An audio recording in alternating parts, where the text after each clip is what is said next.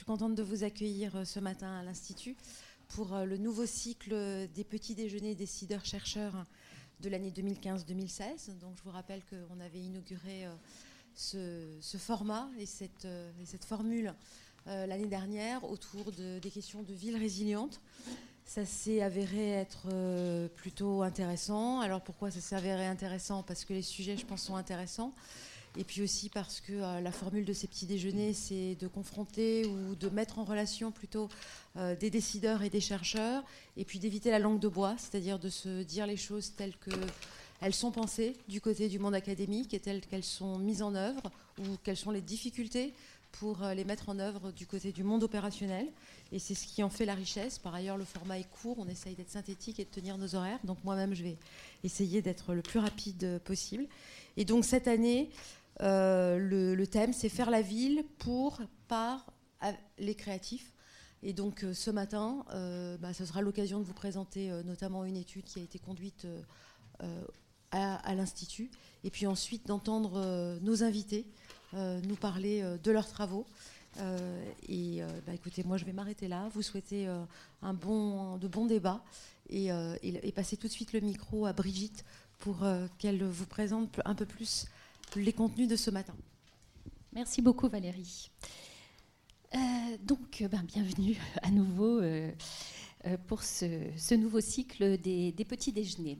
Alors, l'idée de ces petits déjeuners, c'est en fait de faire dialoguer d'un côté la recherche, le monde académique, et de l'autre côté l'action, les opérationnels, ceux qui font la ville aujourd'hui avec l'idée que euh, la recherche peut apporter un regard un petit peu décalé, un peu impertinent peut-être, sur les questions d'aménagement et d'urbanisme euh, qui nous occupent et qui nous intéressent.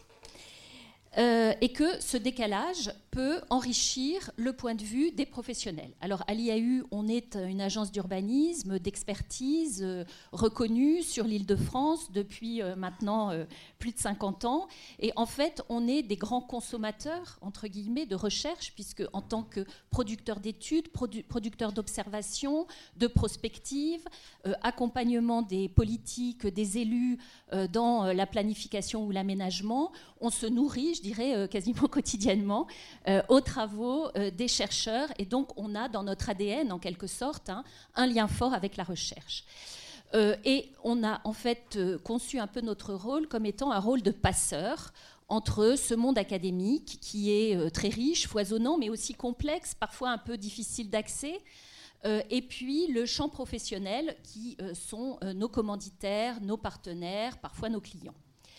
Euh, et donc ce format, l'idée c'est aussi au travers de ce format qu'il est intéressant d'inventer ou peut-être d'innover, enfin euh, modestement, des formes un petit peu originales, de, créer des dispositifs qui soient des dispositifs d'échange, de dialogue, parce que l'IAU se veut aussi un animateur en quelque sorte du débat public professionnel dans notre champ.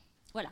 Donc c'est l'objet de ces petits déj. On a démarré l'an dernier. On est très content de poursuivre euh, cette année 2015-2016. On est calé sur l'année universitaire avec quatre petits déjeuners.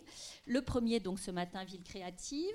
Ensuite on en aura un en décembre sur la question des évolutions des pratiques. Euh, euh, sportives et des équipements. On en aura un en mars euh, sur les évolutions de l'habitat, du logement par rapport aux évolutions des modes de vie. Et enfin, un dernier en juin sur le e-commerce et en quoi ce e-commerce va interroger le fonctionnement urbain. Voilà. Alors, ça, c'était pour l'intro euh, petit-déj. Donc, euh, ce matin, on a fait le choix d'intituler ce petit-déj Faire la ville par, pour, avec les créatifs. Donc, l'idée, c'est quoi? Euh, au travers de ce format court, c'est d'abord d'avoir un objectif un peu pédagogique en quelque sorte, c'est-à-dire on, entend tous parler de cette notion, de ce concept un peu flou de ville créative. Qu'est-ce qu'il y a derrière? Qu'est-ce que ça veut dire? Pour ça, on va d'abord donner la parole à un universitaire, donc la recherche avec un grand R ce matin, elle va être représentée par Boris Lebeau qui est ici, euh, qui est géographe, aménage, enfin géographe, oui, et qui enseigne à l'université Paris 13 Villetaneuse, dont les travaux portent sur les questions d'intercommunalité, de gouvernance et euh, plus récemment de ville créative, d'économie créative. Voilà. Donc lui va nous expliquer, de son point de vue d'universitaire, en s'appuyant sur les travaux existants, c'est quoi la ville créative, essayer un peu de déconstruire cette notion, de la décrypter avec un regard critique critique, mais aussi constructif, puisque un des objectifs, c'est aussi d'ouvrir des pistes d'action. Alors, euh, ensuite, donc le, principe, hein, vous l'avez compris, c'est un chercheur, un décideur, entre guillemets, des représentants du monde opérationnel. Ensuite, on a fait un choix euh, pour ce petit-déj, qui est un choix euh, assez original, pour nous en tout cas, puisque c'est la première fois qu'on donne la parole à des privés purs, on va dire. Donc des privés purs qui sont aujourd'hui représentés par Euh, Eugénie euh, Lefebvre, qui est, alors je reprends mon petit papier, Eugénie Lefebvre, vous êtes directrice de projet à BETC, alors vous allez nous dire à quoi correspond cet acronyme, euh, et Lou Marsloff, chef de projet à BETC. BETC, c'est quoi? C'est une agence de communication, de publicité. Je vous invite à aller sur leur site parce que c'est très instructif. Vous allez voir, j'ai appris plein de choses. Euh, qui a été créé il y a une vingtaine d'années par trois personnes, qui euh, est un poids lourd, on va dire, du secteur. 650 euh, collaborateurs, à la fois sur les périmètres publicité et digital. vous connaissez tous des publicités, par exemple la publicité Evian, voilà, c'est BETC. Bon, elles nous expliqueront tout à l'heure leur positionnement, à la fois euh, communication, mais aussi, et c'est ça qui nous a intéressés, le projet, un projet d'implantation dans la commune de Pantin, donc dans une commune populaire euh, de l'Est parisien. Et donc la question qu'on leur posera, c'est pourquoi Pourquoi ce choix d'implantation dans ce quartier-là euh, dans cette commune-là, dans cette ZAC, c'est assez euh, original pour euh, une agence de créatifs comme ça. Quel est le projet que vous portez? Puisque derrière l'objectif d'installation, il y a aussi l'idée d'un projet avec le territoire. Donc c'est ça qui va nous intéresser. Comment s'est fait ce projet? Comment il s'est construit?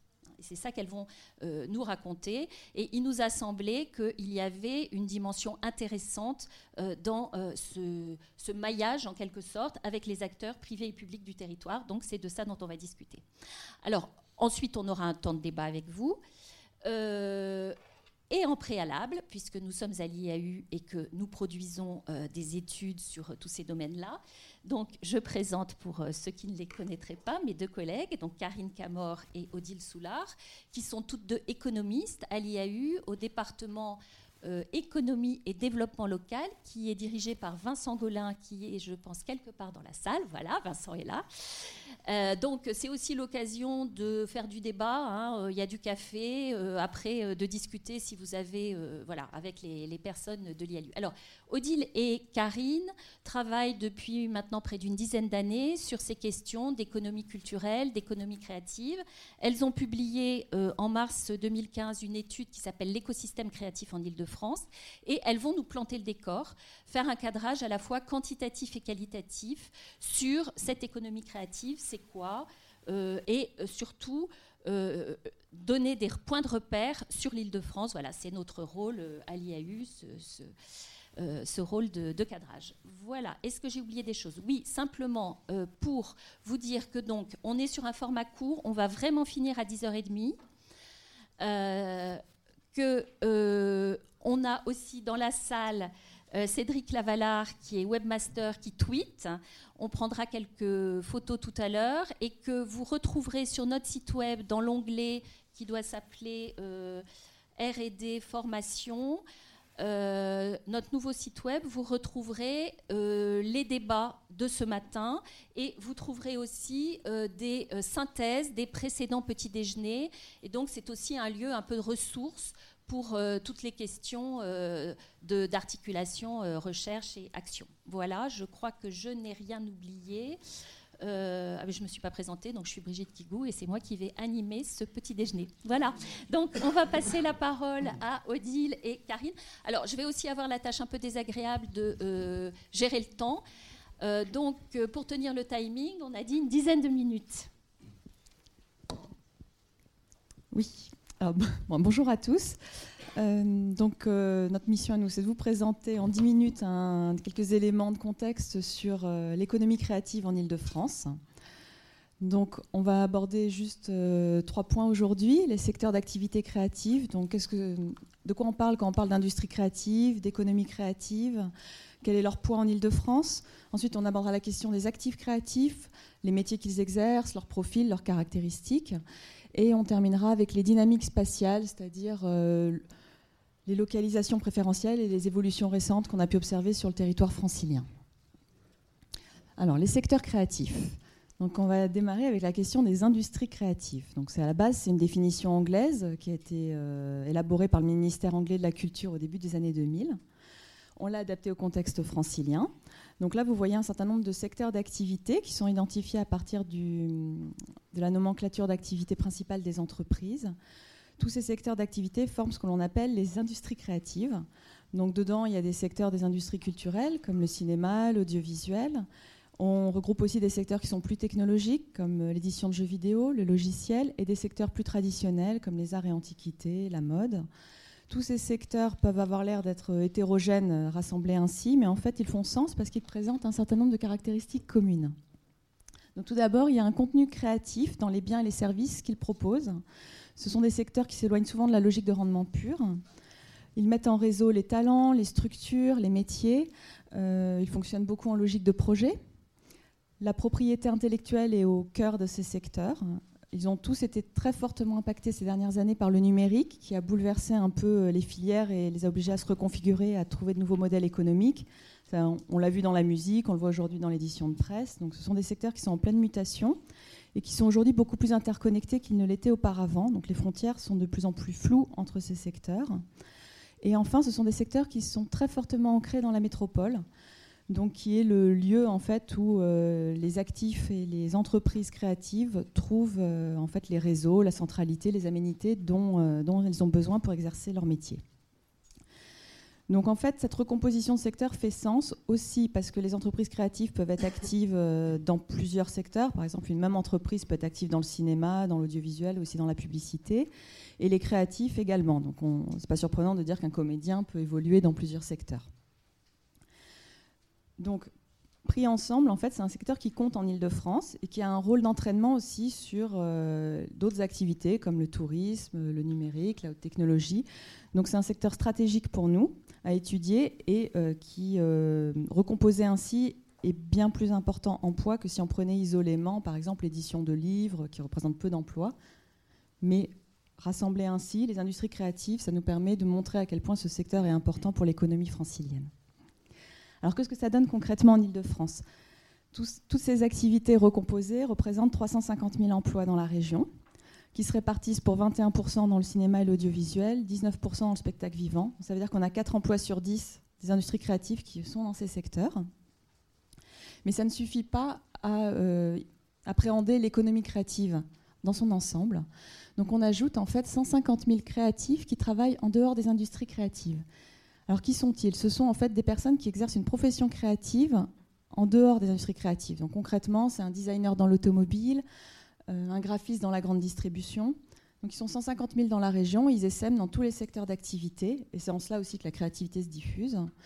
Donc si on additionne ces deux chiffres, on obtient 500 000 emplois. 500 000 emplois, c'est plus de 9% des emplois en Ile-de-France.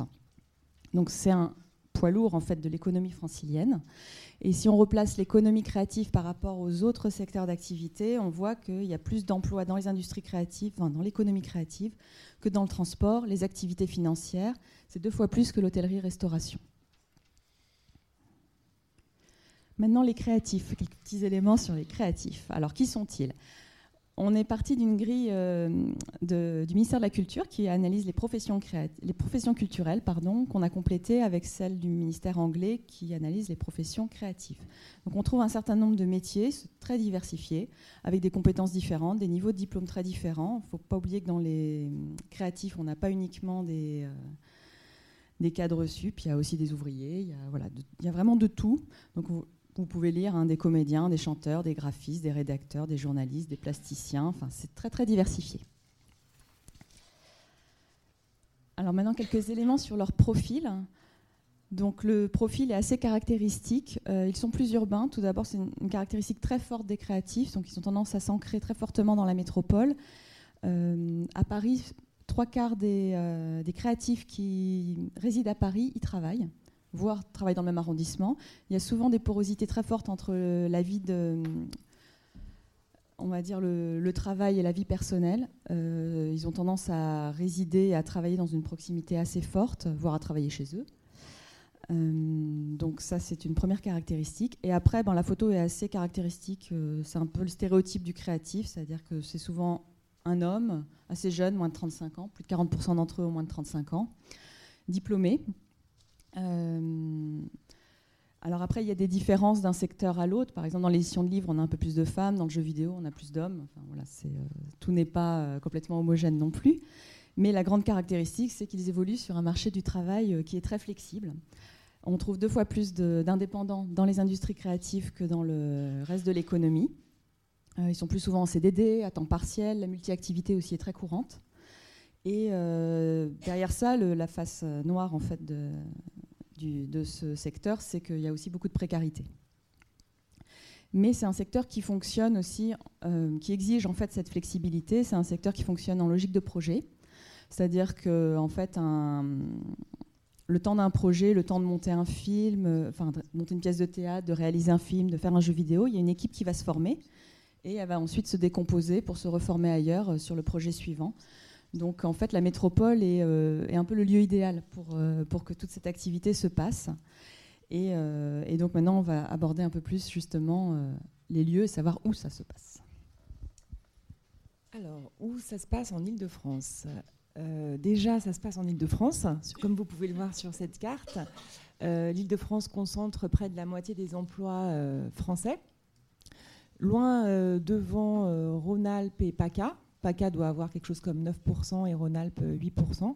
Donc voilà, on voit que c'est vraiment en Ile-de-France que ça se passe. Et quand on regarde euh, vraiment les croissances d'emplois qu'il y a eu, donc là vous voyez sur cette carte euh, l'évolution des emplois sur la période 1994-2010. En rouge, vous pouvez voir les gains d'emploi, en bleu les pertes. Donc on voit que le, pôle francilien, la région capitale, s'est vraiment concentré sur la période, a renforcé son positionnement. Euh, on peut également voir qu'il y a eu un phénomène aussi de croissance d'emploi sur euh, Marseille, Montpellier et Bordeaux. C'est vraiment les, grandes agglomérations euh, du Sud qui ont gagné des emplois. Quand on regarde en Ile-de-France, on voit quand même qu'il y a une grosse concentration dans le cœur d'agglomération. Et si on zoome dans le cœur d'agglomération, on se rend compte que 9 emplois sur 10 sont dans le Grand Paris. En fait, la moitié des emplois sont dans Paris. Quand on rajoute les Hauts-de-Seine, on arrive à trois quarts des emplois. Et en prenant vraiment la petite couronne, Paris et la petite couronne, on arrive à 90% des emplois dans le cœur d'agglomération. On voit que la dynamique de croissance euh, se fait en proche couronne, donc en bleu les pertes. On voit vraiment des, grosses pertes d'emplois dans le cœur de, Paris, notamment dans le 6e arrondissement, avec euh, la chute du livre et de l'édition de livres. Euh, le 17e avec la musique, l'industrie de la musique, et, de la presse aussi.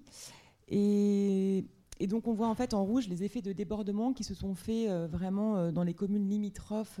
donc dans le sud, c'était vraiment ici les Moulineaux, Boulogne, en continuité avec le 15e, le 16e arrondissement, le pôle média.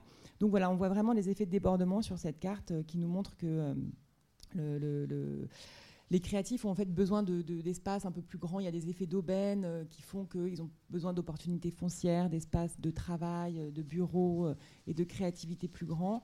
Ils ont besoin d'accès aussi en transport en commun. Donc ce sont des, lieux assez bien desservis en transport en commun.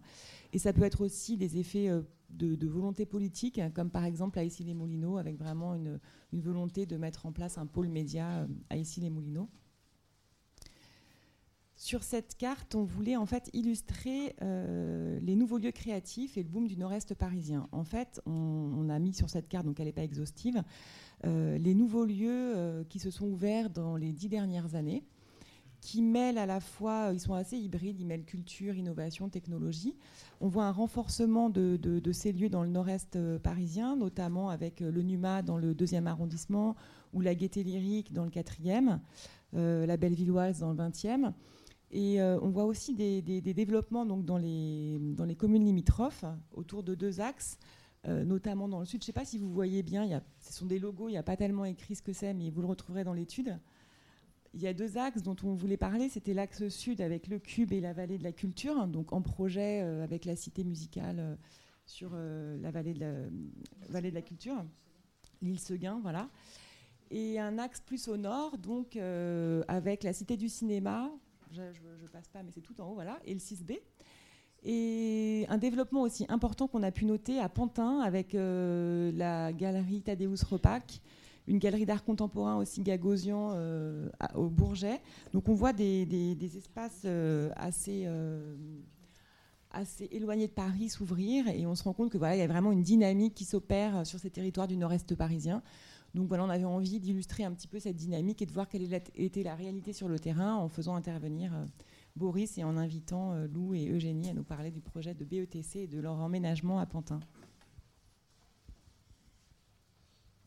Merci beaucoup. Donc, euh, après ces, éléments de cadrage qui montrent bien les évolutions hein, socio-économiques de cette catégorie, d'abord la façon dont on l'a construit, les évolutions, sa localisation, les évolutions de localisation dans, dans l'agglomération et, la région.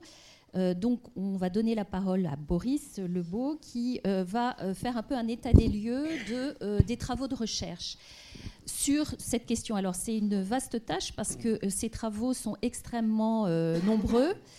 Euh, il y a beaucoup de débats. C'est un sujet, cette, question de l'économie créative, de la classe créative, c'est un sujet qui est très discuté dans la sphère académique. Hein. Tout le monde a entendu parler de Richard Florida, dont vous allez euh, que vous allez évoquer, mais c'est aussi un thème qui euh, a infiltré en quelque sorte le milieu professionnel. Et donc ces théories, elles sont utilisées par les acteurs, par les élus, et elles, euh, infusent, elles inspirent des politiques publiques, des modèles même urbains. Et donc c'est en ça que cela nous intéresse à l'IAU, parce que autour de cette notion d'économie et de classe créative, il y a des intentions, des orientations euh, euh, d'aménagement et de planification.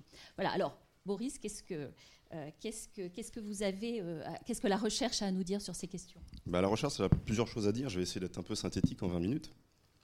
Tout d'abord, je vais revenir rapidement sur ce, qui a été dit sur, les, sur la notion de, classe créative ou qui sont les créatifs. Bah, c'est vrai que c'est pas évident à définir.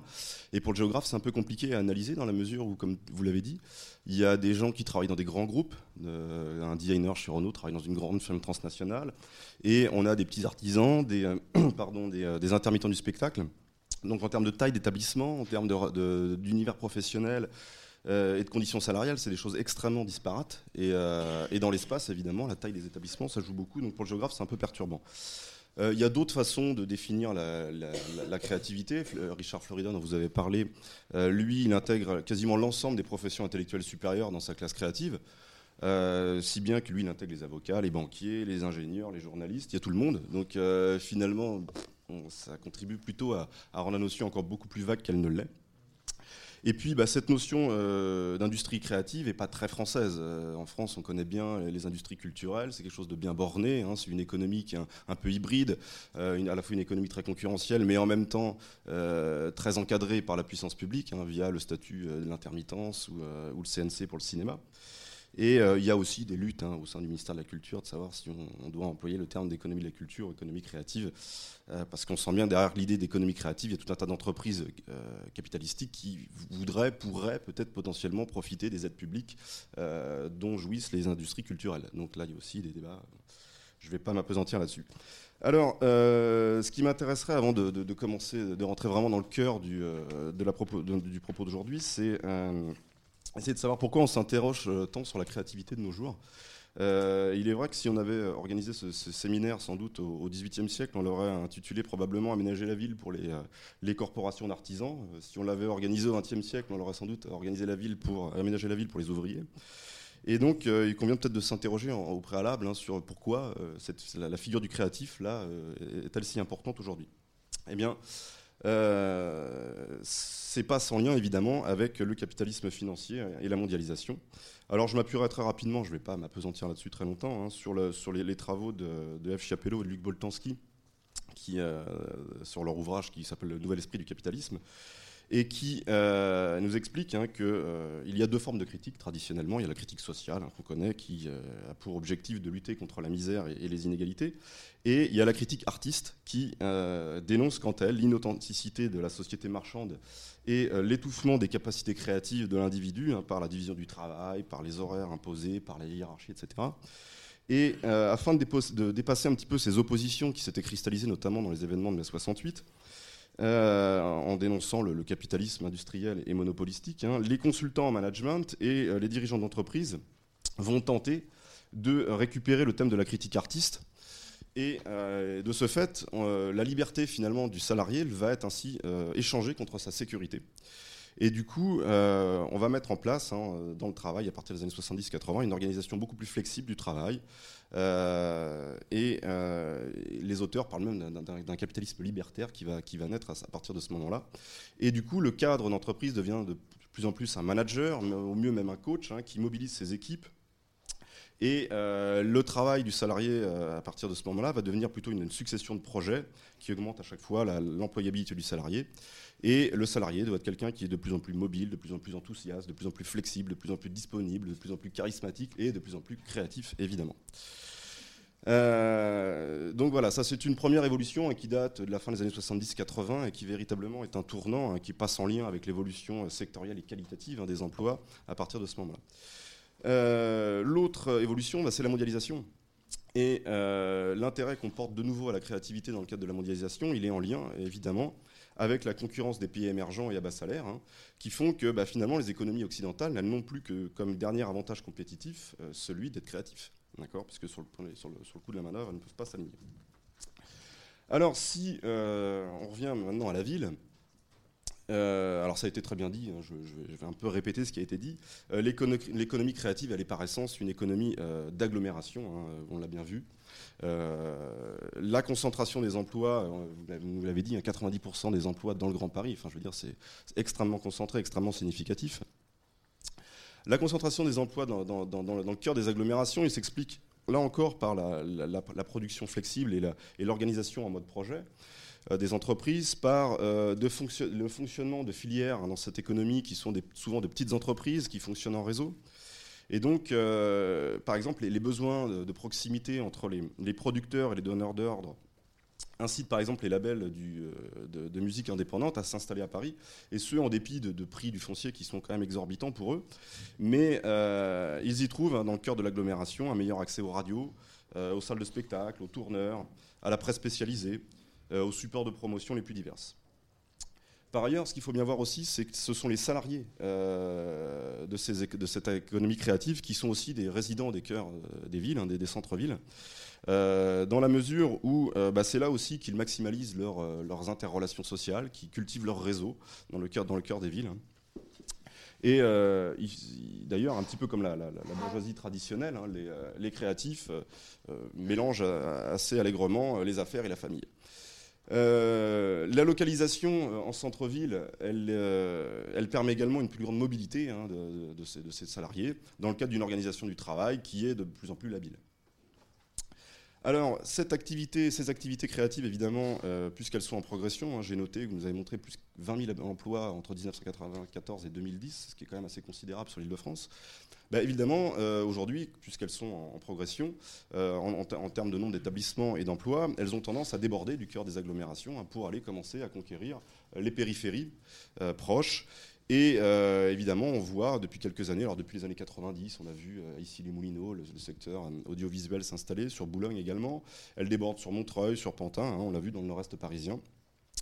Et euh, elle déborde assez facilement sur ces communes quand, euh, quand, le coût du foncier est à, peu près euh, abordable et que l'accès reste bon dans ces communes-là. Hein. Donc on a véritablement toutes ces communes qui progressivement sont rattachées, hein, toutes ces communes qui touchent Paris, qui fonctionnellement, économiquement et socialement d'ailleurs, aujourd'hui sont rattachées au, centre parisien, on voit arriver ces activités créatives. Alors, si on en vient maintenant euh, à ce que peut dire la recherche urbaine sur la question d'aménager la ville pour part avec les créatifs, il faut, bien voir que ces questions-là ont été euh, largement défrichées hein, par la recherche urbaine.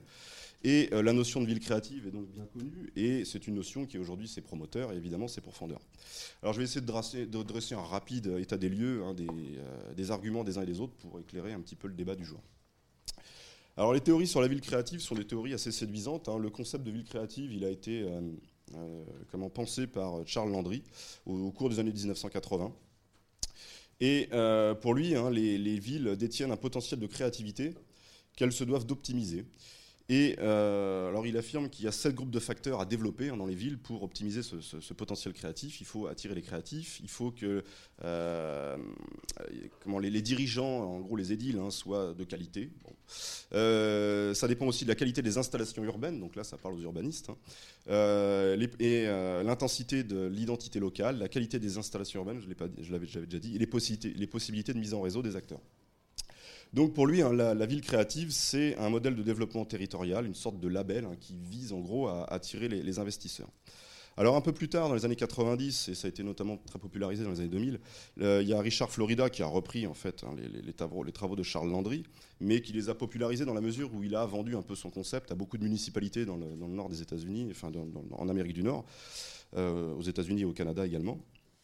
Et lui, euh, il, il prône une ville qui serait invente par la sélection de ses habitants. Et euh, il étudie en particulier les corrélations entre la performance économique des villes et la présence d'une certaine classe de population qu'il appelle la classe créative, hein, dont j'ai parlé tout à l'heure, qui, qui, est à peu près l'ensemble hein, des, professions intellectuelles supérieures. Donc, euh, et selon lui, la croissance des villes, hein, la croissance démographique et surtout économique, dépend de la capacité de ces villes à attirer euh, ces créatifs, qui sont pour lui la seule source d'impulsion de l'économie urbaine et régionale. Alors lui, euh, pour y parvenir à, cette, euh, parvenir à attirer ses créatifs, il développe une, espèce de, règle hein, pour lui des 3 T. Il faut que les villes soient technologiques, euh, qu'elles attirent les talents et que ce soit des villes tolérantes. Ça c'est un élément important de sa, théorie. Hein. Donc il faut favoriser la diversité culturelle, et la, diversité de genre dans la ville, etc. Donc je vous disais que ces théories, elles avaient eu un, impact important en Amérique du Nord. Euh, puisque des villes comme Toronto, Milwaukee ou Montréal hein, se sont largement, euh, enfin même d'ailleurs Toronto euh, ou Milwaukee ont fait directement appel à Richard Florida pour, pour développer leur, pour, leur développement urbain, mais des villes aussi en Australie comme Durban s'y seront employées, et en Europe finalement, des villes comme Hambourg, Lille ou Saint-Étienne, même en France, hein, se sont largement inspirées de ces travaux-là. Alors, cette notion de ville créative, elle est intéressante puisqu'elle développe une, idée de, ville très tolérante. Hein. Euh, elles apparaissent comme progressistes, elles réaffirment la ville comme euh, entité émancipatrice qui faciliterait l'expression des différences, de la diversité et des singularités. Donc c'est un véritable projet politique libéral. Euh, en outre, la ville, la ville, la ville créative pardon, permet largement, dans les, dans les endroits où ces théories ont été appliquées, hein, de, valoriser l'espace public, de reconquérir des vieilles friches industrielles, hein, comme, comme les, les, fronts d'eau en général. Hein, je pense au bord de la Clyde à Glasgow, en, Écosse, euh, l'Hpescherstad à, à, Hambourg. Euh, alors que finalement, la, ville industrielle nous avait laissé des, villes relativement polluées, euh, et que la ville industrielle, à la fin des années 70, était largement remise en cause parce qu'elle représentait l'asservissement des hommes au progrès et au capitalisme. Alors finalement, hein, on voit bien que la ville qui était, si on recontextualise un petit peu les choses, la ville qui était euh, depuis le 19e siècle entièrement dédiée à, l'industrie, hein, qui était une véritable ville-outil, euh, devient avec le capitalisme financier une ville plus commerçante, plus culturelle, plus ludique, et finalement elle renoue en cela avec ses origines antiques et médiévales. Et donc finalement, les théories sur la ville créative viennent un peu souligner ces évolutions. Alors néanmoins, euh, ces théories sur les villes créatives euh, sont aussi contestées, elles, ont leurs détracteurs, hein. et euh, notamment les penseurs moins libéraux sont évidemment des, grands détracteurs de ces, théories. Alors quels sont les arguments avancés par ces gens-là? Tout d'abord, c'est la standardisation. Euh, il est vrai que euh, l'avantage concurrentiel que peut euh, avoir une ville en développant des, aménagements propres à, stimuler la, créativité, bah, ça me nuise à mesure que toutes les villes, finalement, optent pour le même modèle de développement. et d'ailleurs, la, banlieue parisienne, il me semble qu'elle n'échappera pas à, l'affaire, hein, dans la mesure où on voit bien qu'à Montreuil, mais aussi à Pleine Commune, et puis maintenant à Est Ensemble, les territoires autour de Paris commencent tous à se réclamer de la créativité et tentent de vouloir attirer cette, économie créative hein, dans le but d'accompagner des mutations fonctionnelles et sociales. Euh, en outre, euh, la critique qui est faite, c'est que ces, théories sur la ville créative, euh, créative pardon, aboutissent à des aménagements qui sont un petit peu standardisés, c'est-à-dire que toutes les villes mettent en scène la culture, elles font appel aux mêmes architectes pour construire des philharmonies, des, salles de spectacle. Et avec toujours là en plus les mêmes architectes, donc c'est ce qui, finit par, donner une espèce de, ville un peu mondialisée, un modèle de développement un peu mondialisé et très conformiste. Euh, l'autre euh, euh, critère, enfin l'autre critique qui est faite et non des moindres, hein, c'est que évidemment la notion de ville créative, elle pose un problème éthique et moral, tout du moins dans son acception floridienne. Pour qui hein, finalement l'aménagement de la ville doit être pensé avant tout pour les créatifs et donc pour les catégories intellectuelles supérieures. Il n'est pas question, comme vous l'avez entendu dans ces théories-là, de s'intéresser aux pauvres et aux incapables. Donc, euh, dans les faits, hein, la notion de, ville créative est euh, le plus souvent mobilisée hein, pour élaborer des projets urbains qui modifient en profondeur les fonctionnalités de la ville, mais aussi la composition sociale, de la ville, ou du moins de certains quartiers. Donc, du coup, le, créatif, hein, dans, cette perspective, et d'ailleurs plus spécifiquement l'artiste, sont souvent, et malgré eux d'ailleurs, souvent l'instrument euh, de politiques qui servent à la fois à la gentrification et à la fabrication de la rente urbaine en créant les créatifs et les artistes, en créant de la, valeur symbolique, hein, euh, permettent à terme aux promoteurs de créer de la valeur foncière immobilière. Donc ça amène à une, un troisième, salve de critique, celle qui est euh, justement formulée par les auteurs les plus critiques, autant des marxistes en termes de géographie, hein. euh, pour qui finalement c'est toute la production de la ville qui est entièrement déterminée par les logiques capitalistes dans ces, dans ces affaires de ville créative. Et pour eux, la promotion de la culture est un principe distinctif des économies urbaines, hein, au service du capitalisme. Et la ville devient à ce titre-là un produit à part entière, euh, qu'il suffit, qu'il convient de commercialiser hein, sur le grand marché mondial des villes. Euh, et donc, dans cette compétition mondialisée, hein, les gouvernements urbains, euh, c'est vrai qu'ils sont obligés de se rapprocher du secteur privé, d'adopter un petit peu l'éthos des chefs d'entreprise, d'adopter cette, attitude de la prise de risque, etc. Donc, c'est ce que dénoncent souvent ces auteurs. Et euh, donc pour eux, la ville créative est souvent au service d'un urbanisme sélectif sur le plan social et euh, d'un urbanisme spéculatif, évidemment, euh, sur le plan financier. Et lorsqu'on sait que, par exemple, à Toronto, la ville d'expérimentation par excellence des théories de Richard Florida, qui compte à peu près 2 600 000 habitants, on a construit plus de mètres carrés de bureaux qu'à New York dans les années 2000. On a de quoi s'interroger. Et quand on voit exploser les bulles spéculatives un peu partout dans le monde, on est obligé de considérer quand même cet aspect des choses. Alors un dernier point que je voudrais développer, mais je ne vais pas trop m'apesantir parce que je ne suis pas le plus à même d'en parler, c'est euh, comment planifier euh, les villes créatives. Alors, à l'échelle des agglomérations, hein, je, risque de me répéter, on voit bien que la plupart des villes, elles ont mis en place des politiques qui visent à mettre en récit l'histoire de la ville, la culture de cette ville, en développant une sorte de mythologie urbaine hein, qu'il conviendra de diffuser à l'échelle mondiale. Euh, donc il s'agit hein, d'exhumer le passé euh, de, la, ville, les caractéristiques distinctives. Donc par exemple le design industriel à Saint-Étienne. Hein. À Saint-Étienne, il y avait une vieille manufacture d'armes, hein, Manu. Et donc à partir de là, les, comment les développeurs territoriaux se sont dit bah, il y, a quelque chose, il faut qu'on s'entre là-dedans. Donc on a, espèce on a mythifié un petit peu le passé industriel de Saint-Étienne en essayant de créer une cité du design et en voulant être la ville du design industriel. Donc toutes les villes adoptent un petit peu ces, recettes, évidemment. Il faut aussi construire des grands équipements publics et culturels. Hein. Euh, donc à Saint-Etienne, ils ont fait appel à Norman Foster pour construire un zénith, donc une salle de spectacle et euh, un cabinet d'architectes allemands pour la, Cité du Design. Des musées comme à Marseille, hein, le Mucem, etc. Euh, ça consiste aussi à mettre en, place des, espaces disponibles hein, pour les artistes ou pour les créatifs. Alors, euh, il faut, il faut euh, là c'est très difficile hein, parce qu'on n'a pas énormément de recul sur, sur l'offre immobilière la plus appropriée, mais souvent, par exemple, il y a des choses intéressantes qui se font dans le 19e arrondissement. dans la ZAC au nord du 19e, vers la porte d'Aubervilliers. Oui, au-dessus de la Pajol, tout à fait. Donc il y a là des locaux qu'ils appellent euh, du principe SO, un small office, home office, c'est-à-dire qu'on essaie de mélanger des locaux d'activité avec des locaux d'habitat, puisque les créatifs sont souvent des gens qui habitent euh, non loin de leur atelier, voire au-dessus de leur atelier. Donc il, il, essaie d'avoir une programmation un peu nouvelle pour essayer de faire venir ces gens-là. il faut mettre en place, pareil, hein, des pépinières d'entreprise avec des baux locatifs pour les entreprises à plus ou moins long terme, pour des, entreprises qui se lancent. Après, il y, a des, velléités aussi dans certaines communes de créer des clusters créatifs. Alors là, moi, j'y crois pas trop, mais bon, on pourra en discuter après si vous voulez. Euh, et après, il y a euh, l'idée de vouloir planifier des, quartiers d'artistes. Alors là, euh, ce n'est que pure utopie à mon avis, là aussi, hein, parce que dans la plupart du temps, ce sont les quartiers d'artistes, ils se créent spontanément, ils ont une durée de vie limitée dans le temps, et au mieux, les pouvoirs publics, leur attitude peut être, en gros, d'exercer une sorte de bienveillance pour euh, y laisser s'y développer des activités qui sont parfois un petit peu en marge de la légalité, euh, ne serait-ce que euh, qu'elles sont, elles sont pas toujours en règle avec la légalité, ne serait-ce que par, par, le respect du code du travail. Hein. Par exemple, je pense au, sentier, au Silicon Sentier du début des années 2000 à Paris. Hein.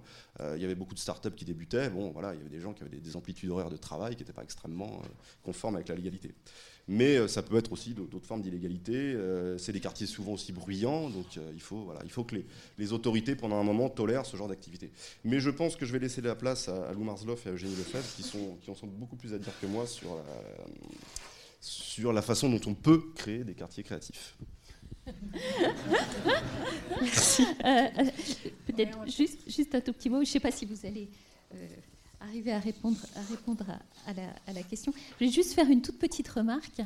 Euh, l'exposé de Boris montre euh, la porosité des frontières entre euh, ce qu'on peut appeler la recherche et l'action, en tout cas dans certaines configurations. C'est le cas par exemple de Richard Florida, qui est un académique hein, et qui est aussi un consultant, et qui donc a transféré en quelque sorte les ressources de la sphère académique dans la sphère commerciale pour vendre un modèle, un modèle urbain, euh, un modèle de planification. Euh, bon.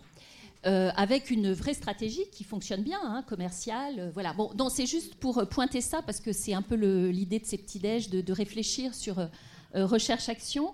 Et donc, on voit qu'il ne faut pas être naïf avec effectivement le, certains de ces positionnements. Alors, votre exposé, Boris, il est tout à fait intéressant parce qu'il replace les choses un peu dans le temps long.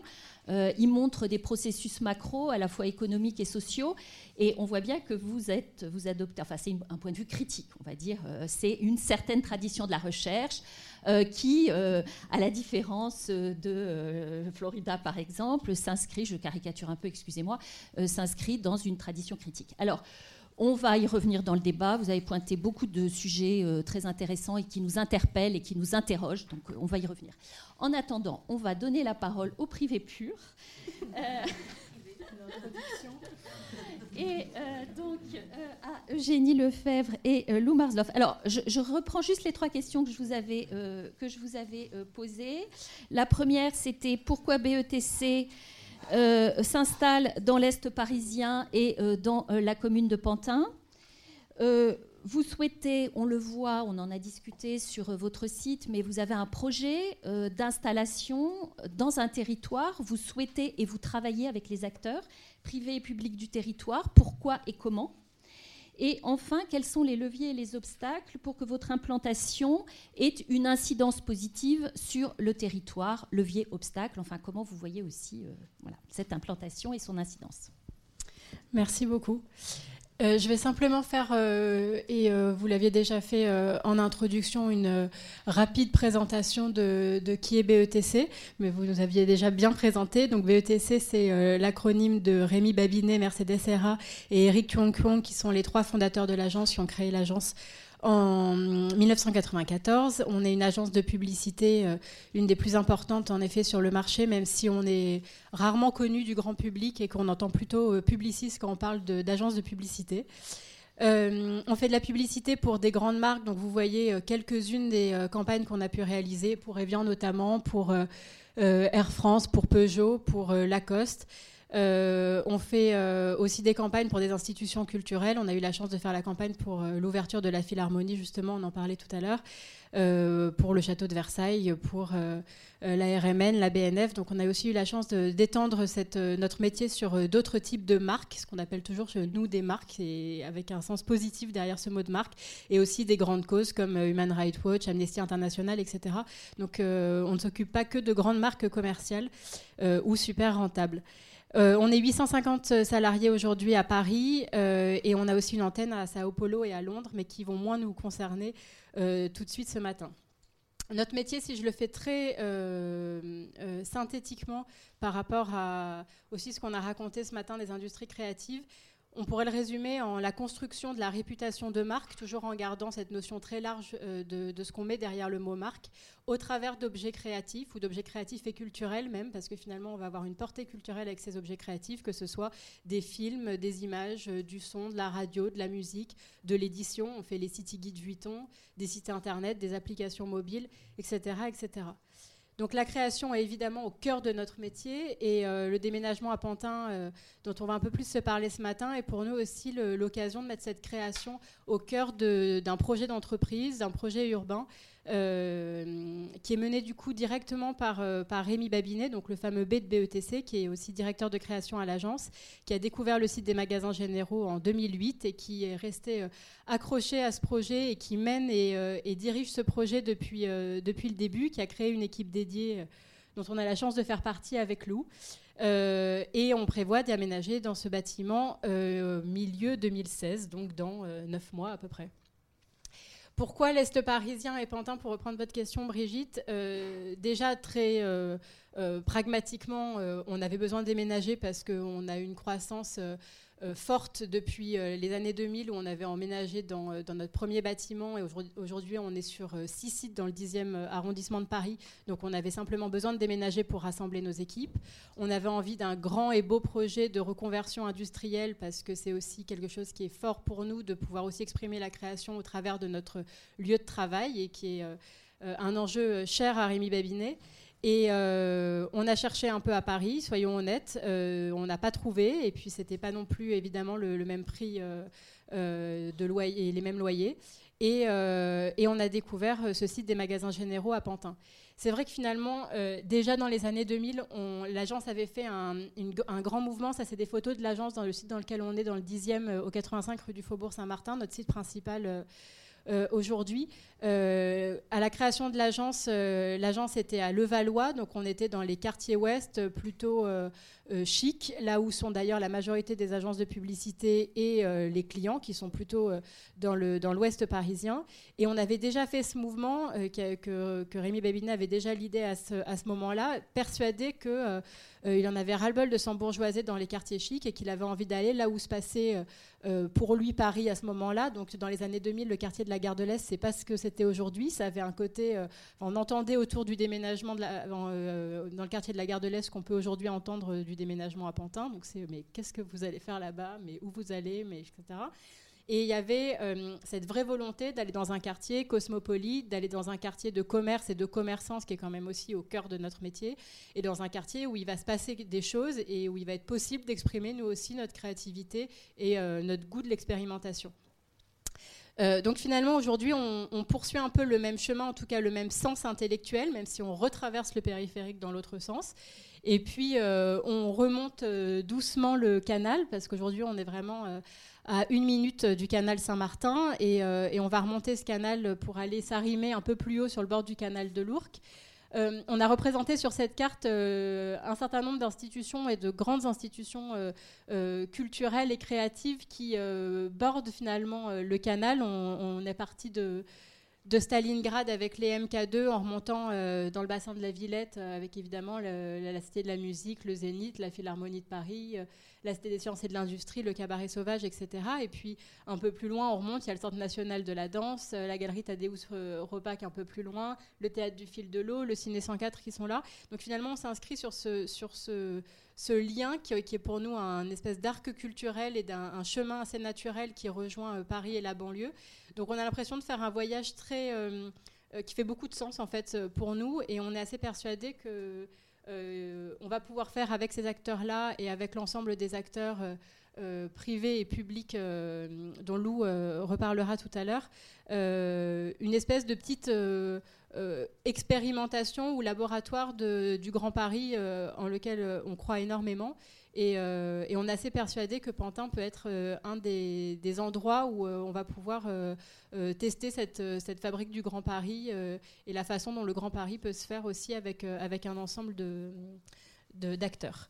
évidemment, les magasins généraux, c'était aussi un lieu incroyable, hein. c'est un lieu qui a un, patrimoine euh, très fort, un patrimoine industriel évidemment, c'est un, bâtiment d'ingénieurs euh, des années 1930 euh, et, on sent en fait la force de, son histoire industrielle, et puis un patrimoine presque culturel parce que ça a été qualifié par certains médias de temple du graffiti pendant les années 2000 au moment où il a été désaffecté et investi par des graffeurs du monde entier. Euh, donc, euh, donc c'était quelque chose de très important aussi pour nous. Et puis évidemment, sa géographie au bord du canal, son histoire, ses volumes, sa structure euh, ont rendu honnêtement le choix évident au moment où, où Rémi se promenait dans Paris et dans le Grand Paris à la recherche du bâtiment idéal. Ce qui nous intéresse ensuite, et c'est pour relier pourquoi Pantin, pourquoi la ZAC, dont vous parliez tout à l'heure. Donc là, c'est une, photo qui a été prise par par Meffray Marchand, euh, qui, euh, qui, était venu photographier l'ensemble du bâtiment et l'ensemble du quartier. Donc là, c'est une photo qui a été prise avant les travaux, donc il y a environ trois ans. Euh, la ZAC du port, donc s'appelle la ZAC du port à Pantin, qui fait 6 hectares, ça ressemblait à ça. Donc on était sur les vastagages du, du, grand paquebot des magasins généraux. Aujourd'hui, c'est en construction, donc on en est plutôt là. Euh, ce qui nous passionnait, c'est d'être au cœur d'un quartier euh, aussi en création. Euh, et, être au cœur de ce quartier, c'était aussi absolument faire tout pour ne pas arriver et s'imposer comme une plateforme offshore décollée du monde et du quartier, et au contraire pouvoir faire le maximum pour vivre et, et, créer un maximum de porosité avec le quartier qui nous entoure de manière très proche dans la ZAC et plus largement Pantin et l'agglomération. Pour ça, on a, on a ce souhait et ce projet d'ouvrir le lieu. Donc Lou va revenir plus en détail sur euh, ce qui exprime euh, plus pragmatiquement cette ouverture du lieu et, euh, et les impulsions qu'on a, qu'on a essayé de donner. Aussi à l'intérieur, on a envie de, créer une programmation euh, à la fois avec évidemment les futurs, euh, enfin les salariés de, BETC qui, vont s'y installer, mais aussi euh, peut-être des sous-locataires éventuels, peut-être des gens qui, les, gens qui vivront avec nous au rez-de-chaussée, des commerces, etc. Et, évidemment, on est en train de travailler. je ne vais pas vous dire que euh, c'est fait aujourd'hui et qu'on sait exactement euh, ce qu'on fera demain, euh, mais avec Est Ensemble, avec la ville, etc., les associations, pour voir comment on peut apporter nous aussi notre pierre à l'édifice d'un point de vue plus social et RSE, avec les questions d'emploi, avec les questions d'accueil, avec les questions de participer aussi au développement de nos métiers de l'image et de la communication sur le territoire, soutenir des projets, etc. Finalement, la manifestation la plus visible de cette ouverture, c'est euh, qu'on a, euh, au fur et à mesure que le projet avançait, changé un peu d'échelle et qu'on est passé de euh, la construction du futur siège social de l'entreprise BETC à la création d'un lieu d'un genre nouveau. Alors on ne se dit pas qu'on fait un truc incroyable, mais on fait un truc qui finalement, quand on cherche bah, il y a des exemples qui nous intéressent, mais euh, ce c'est pas si évident que ça. Donc on défriche, on essuie quelques plâtres aussi euh, en passant, mais d'un un lieu global qu'on appelle les magasins généraux et qui ont vocation à, continuer de s'appeler les magasins généraux, euh, dans lequel il y aura certes les salariés de BETC, mais aussi peut-être d'autres gens qui viendront y travailler, peut-être un restaurant d'entreprise qui ne sera pas le restaurant d'entreprise classique, mais au contraire une nouvelle façon d'imaginer comment on peut créer un lieu de restauration et de vie au sein d'un bâtiment, euh, euh, des lieux ouverts euh, au rez-de-chaussée, un lieu de production culturelle et, créatif. Lou va revenir sur l'ensemble des, éléments, mais pour nous, c'est cette construction de lieux hybrides ouverts, poreux, qui nous intéresse vraiment. Et on a plus l'impression aujourd'hui qu'on est responsable du projet Magasins Généraux que du projet BETC des ménages dans un nouveau bâtiment c'est intéressant, tout à l'heure on parlait de la alpajole rapidement, et finalement dans nos références, c'est plus euh, la alpajole ou Darwin à Bordeaux ou euh, euh, la friche de la Belle de Mai qui sont nos références que des sièges sociaux d'entreprise. pour répondre à la question de Brigitte et poursuivre le point de génie sur l'enjeu d'implantation et l'enjeu d'insertion, pour nous ça passe en partie par les rez-de-chaussée. les rez-de-chaussée qui sont des magasins généraux qui sont structurés autour euh, du hall de BETC euh, que vous voyez au milieu, euh, qui sera traversant dans la continuité de l'espace public. on pourra passer du canal à la rue et de la rue au canal. Donc, juste pour vous situer, à droite, on est côté est, côté Zac du Port.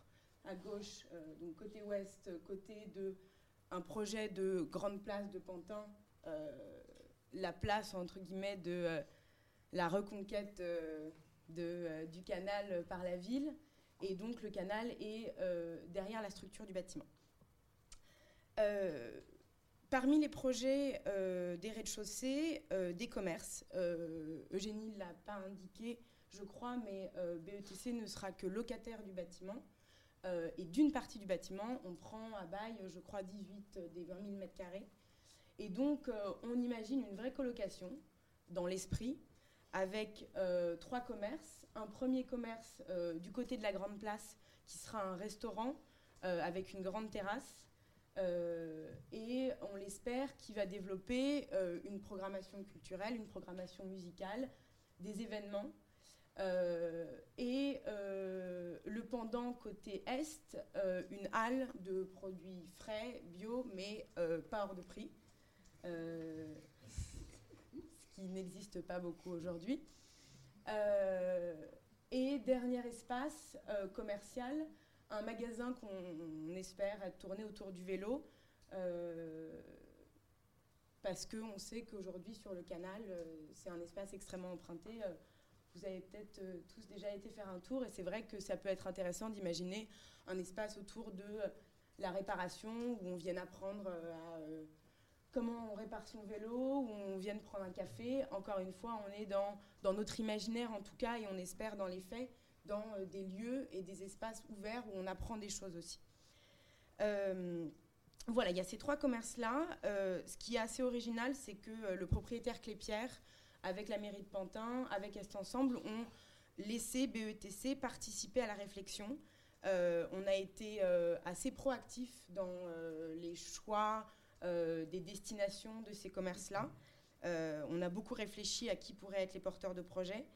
Euh, je pense que c'est une vraie originalité dans le projet. Et ensuite, euh, demain, on espère imaginer avec eux la programmation cohérente des magasins généraux dont parlait Eugénie. Il y a un autre projet majeur qui structure les magasins généraux, c'est ce que vous voyez indiqué par lieu d'art euh, qui est ici. C'est à droite, c'est un espace de 800 mètres carrés dédié à la création, ouvert au public, qui sera porté par BETC, dont on imagine une ouverture plutôt en 2017, donc après avoir euh, écumé les plates de notre arrivée, euh, on se penchera un peu plus sérieusement sur ce projet-là. Euh, dans nos premières réflexions et en écho avec l'ADN de l'agence, on envisage un espace qui soit plus tourné vers la production, vers nos métiers, la vidéo, le son, l'image, et qui soit un lieu on verra si. Enfin voilà, après c'est des mots valises de la participation, mais on n'imagine pas une galerie, on n'imagine pas. Enfin, on n'est pas collectionneur. Euh, on espère en faire un lieu euh, vivant euh, de rencontre et encore une fois, les espaces comme le 104 à Paris, pour nous, sont extrêmement inspirants. Et dans la réflexion sur ce lieu et plus globalement sur les magasins généraux, on travaille énormément à créer des liens avec tous les espaces qui nous entourent, le Centre national de la danse, qu'est-ce qu'on peut imaginer avec eux, le Ciné 104, qu'est-ce qu'on peut imaginer avec eux. On leur présente beaucoup notre projet on essaye de comprendre les leurs et on essaye d'imaginer demain ce qu'on pourrait faire avec eux. Dernier projet euh, un peu clin d'œil qui nous intéresse euh, pour les rez-de-chaussée et qui fait aussi le lien avec Pantin, c'est un projet qu'on a de web radio qui s'appelle le Poste Général. Et on, a, euh, on espère, on va voir si ça marche, que son studio sera situé au rez-de-chaussée dans notre bar qui nous servira aussi d'accueil. Euh, et une des émissions du poste général euh, sera dédiée à Pantin. Ce sera donc le poste de Pantin, euh, qui parlera sur le ton humoristique de son créateur, qui est un des, des vice-présidents de l'agence, de l'actualité pantinoise, des commerces, des habitants. Et on travaille beaucoup avec la direction de la communication de la ville de Pantin sur ce projet-là. Et l'idée de situer le studio au rez-de-chaussée, c'est aussi de montrer au public qu'est-ce que c'est que le travail de production d'une agence de publicité. Pour tous ces projets-là euh, et les projets à venir, on espère, on a rencontré et on rencontre beaucoup les acteurs publics, euh, les acteurs euh, culturels, associatifs, institutions et les acteurs privés. pour, les pour les acteurs publics, on travaille particulièrement avec la mairie et avec Est Ensemble. Et au-delà des questions d'implantation sur lesquelles ils nous accompagnent beaucoup, comme toutes les entreprises qui s'installent, comme la BNP il y a quelques années sur le territoire pantinois, il nous laisse et il nous invite à participer à des réflexions plus stratégiques sur le territoire. Et on a notamment participé au positionnement euh, d'Est Ensemble pour son contrat de développement territorial. Euh, et euh, on a participé à imaginer le nom de la fabrique du Grand Paris qui a été sélectionné pour leur contrat de développement territorial. On échange aussi beaucoup avec les départements de la culture, au niveau départemental, au niveau de la ville, autour de la valorisation euh, de cette histoire industrielle et culturelle dont parlait Eugénie. On a eu un projet euh, dans lequel nous a beaucoup aidé euh, le département culture et patrimoine de la ville de Pantin qui s'appelait Graffiti Général de sites internet et de livres. Et l'idée, c'était de porter, partager les milliers de graffitis qui ont été dessinés, qui ont habité les magasins généraux de Pantin, avant qu'on entame nos travaux parce que nécessairement, on ne pouvait pas euh, les garder. Et on travaille aussi beaucoup, notamment avec euh, le CDT, sur euh, la communication autour de la programmation culturelle pantinoise et partager déjà aujourd'hui, un an avant, auprès de nos collaborateurs, ce qui se passe à Pantin, raconter que Pantin, c'est pas que c'est l'horreur, c'est de l'autre côté du périphérique. Pantin, c'est tout ce qu'il y a, toute la programmation culturelle qui nous intéresse énormément et euh, nos collaborateurs sont extrêmement réceptifs à la communication qu'on développe sur ce sujet. Euh, et bien sûr, on échange avec toutes les institutions culturelles, avec les entreprises implantées à Pantin, celles qui existent déjà. On a été visiter très récemment euh, les Grands Moulins. Donc les gros acteurs, Hermès, la BNP, Chanel, mais aussi les plus petits, je pense aux, jeunes brasseurs de Galia qui s'installent aussi à Pantin. Voilà, tout ce réseau-là, euh, pour nous, c'est euh, un socle majeur pour la réussite du projet. Parce que euh, nécessairement, quand on s'installe quelque part, il faut comprendre les dynamiques, il faut comprendre les besoins. et c'est aussi pour nous nouvelles opportunités, rencontrer des gens qu'on ne rencontrerait pas naturellement dans nos métiers. C'est se laisser surprendre, c'est participer à, un une dynamique de, de, de sérendipité. Euh, pour conclure, et après on pourra échanger à travers les questions, on s'est lancé dans un projet qui est un peu fou, et là vous voyez l'envers du décor qui est l'intérieur, et on espère que certains d'entre vous pourront venir visiter le bâtiment. Un lieu un peu fou, lieu de création, de lieu de vie qui dépasse le déménagement de BETC et qui, euh, on espère, et pour finir répondre à la question de Brigitte, contribuera à son échelle modeste, mais quand même, euh, au développement local et métropolitain.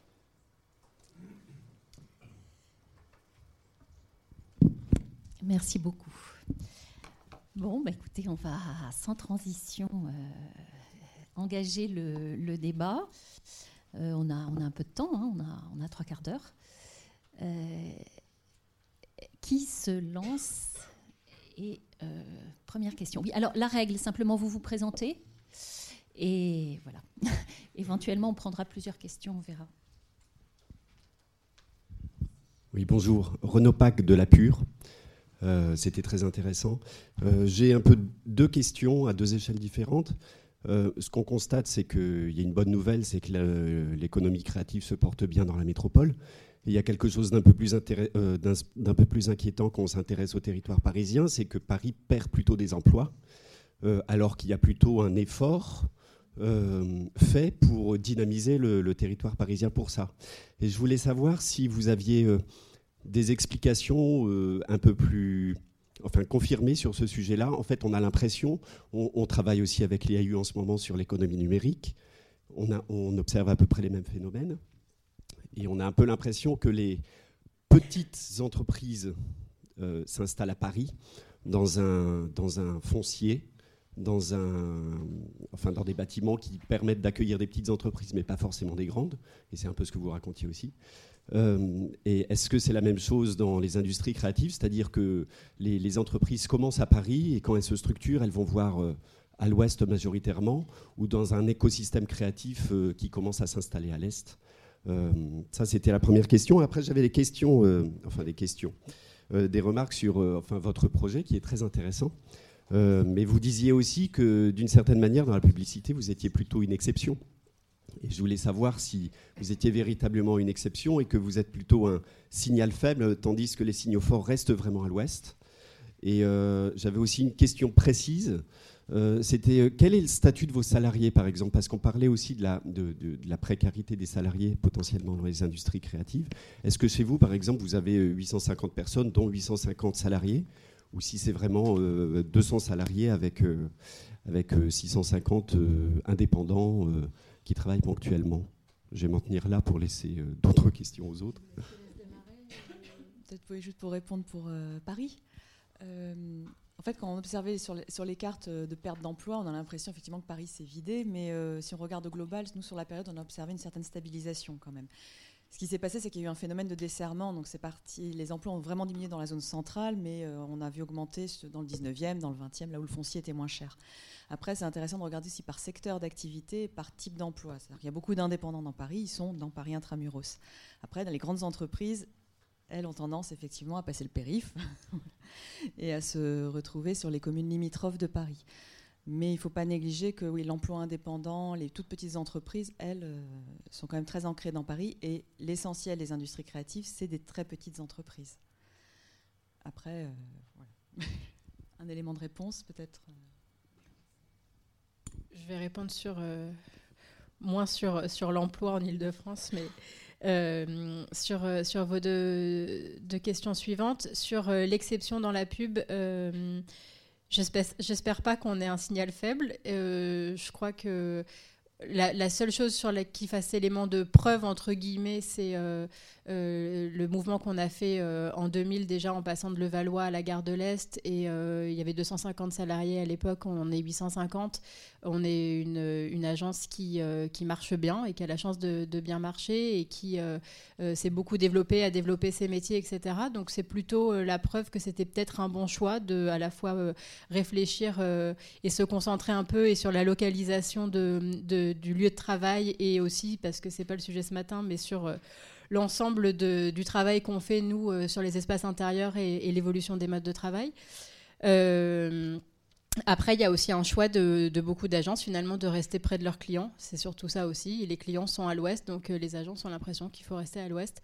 Nous, on a l'impression que les clients viennent nous voir parce qu'ils cherchent une ouverture, une expérimentation. Ils ont besoin qu'on ait aussi un temps d'avance sur les tendances, le monde, la vraie vie des gens. Voilà, c'est notre conviction profonde et c'est la façon dont on fait notre métier. Donc on espère plutôt euh, être une, une exception euh, positive, en tout cas on en est convaincu. Sur le statut des salariés, euh, oui, c'est des, salariés. Alors c'est pas 850 salariés, aujourd'hui on doit être 750 salariés et une centaine en effet de... on fonctionne aussi évidemment avec, avec des free et des stagiaires, comme toute entreprise, etc. Mais on est beaucoup de salariés et on a pour la majorité d'entre nous un statut de cadre. Euh, voilà. Juste, je, euh, je, veux vous rassurer sur ce que je disais. Signal faible, ça ne voulait pas dire que vous, je ne voulais pas vous, vous, faire un procès euh, d'intention en faiblesse. C'est simplement dire que vous êtes plutôt une exception qui confirme la règle et, rien d'autre, hein, je vous rassure.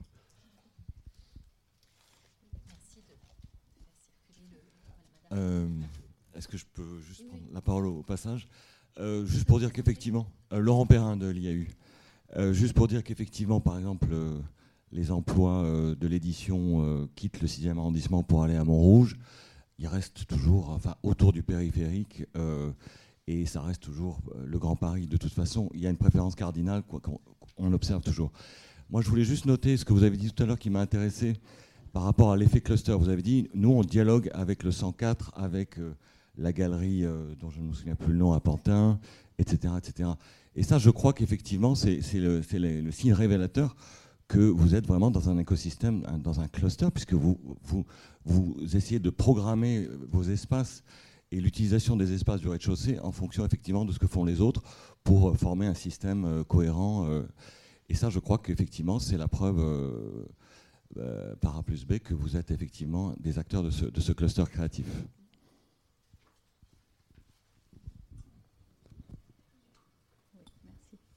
Suis Ingrid Ernst, je suis universitaire et consultante et urbaniste. Et j'ai travaillé ici sur la, euh, sur la périphérie euh, de Paris il y, a, il y, a, assez longtemps, quelques années. et en particulier sur la création, en particulier sur la création. Et je suis frappée parce que moi j'ai une approche depuis très longtemps sur la création artistique et, et la ville. Et je suis frappée par le fait qu'il euh, est question ici de créativité, mais uniquement de la diffusion de la création, euh, vidéo, euh, etc. Et où sont les créateurs? Donc ça, c'est ma première question.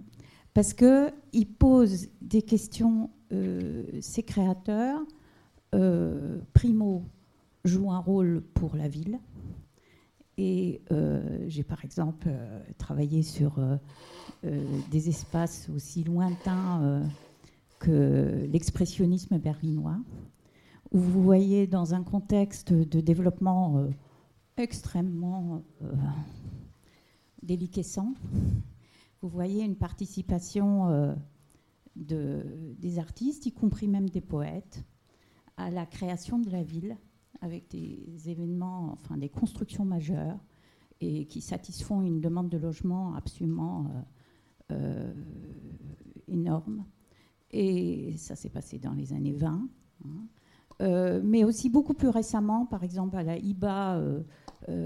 Park, qui, est un, qui était une zone de réconversion industrielle, qui s'est passée d'une façon assez, assez intéressante, avec une option de développement durable où on a, euh, mais aussi du vrai développement, euh, je vais dire, euh, opération d'urbanisme assez consistante, et où on a associé quasiment à tous les concours des écrivains, des artistes, en tant que contributeurs au développement urbain. Et troisième chose, on peut noter que les fameux quartiers d'artistes, effectivement, ils se forment de façon autonome, mais ils se forment de façon autonome dans des lieux où euh, les, euh, les, loyers sont faibles, où euh, il y a des personnes à faible solvabilité qui vivent. Et à partir du moment où le quartier se développe, il y a cet effet qui se développe d'ailleurs très souvent sur la base de la présence des artistes, comme par exemple la Bastille à une époque. et bien après, ces personnes-là, les créateurs, n'ont plus les moyens d'y résider.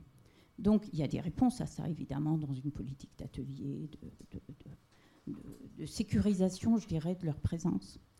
Et qu'est-ce que vous faites euh, Qu'est-ce que vous pouvez répondre? Alors juste encore un exemple. Hambourg, là, je Hambourg, c'est la ville. Ici, on parle quand même à Paris et pour d'autres euh, métropoles, euh, Toronto, que vous avez évoqué, Vancouver, etc on parle dans un contexte qui est un contexte produit intérieur brut à l'habitant quand même extrêmement élevé.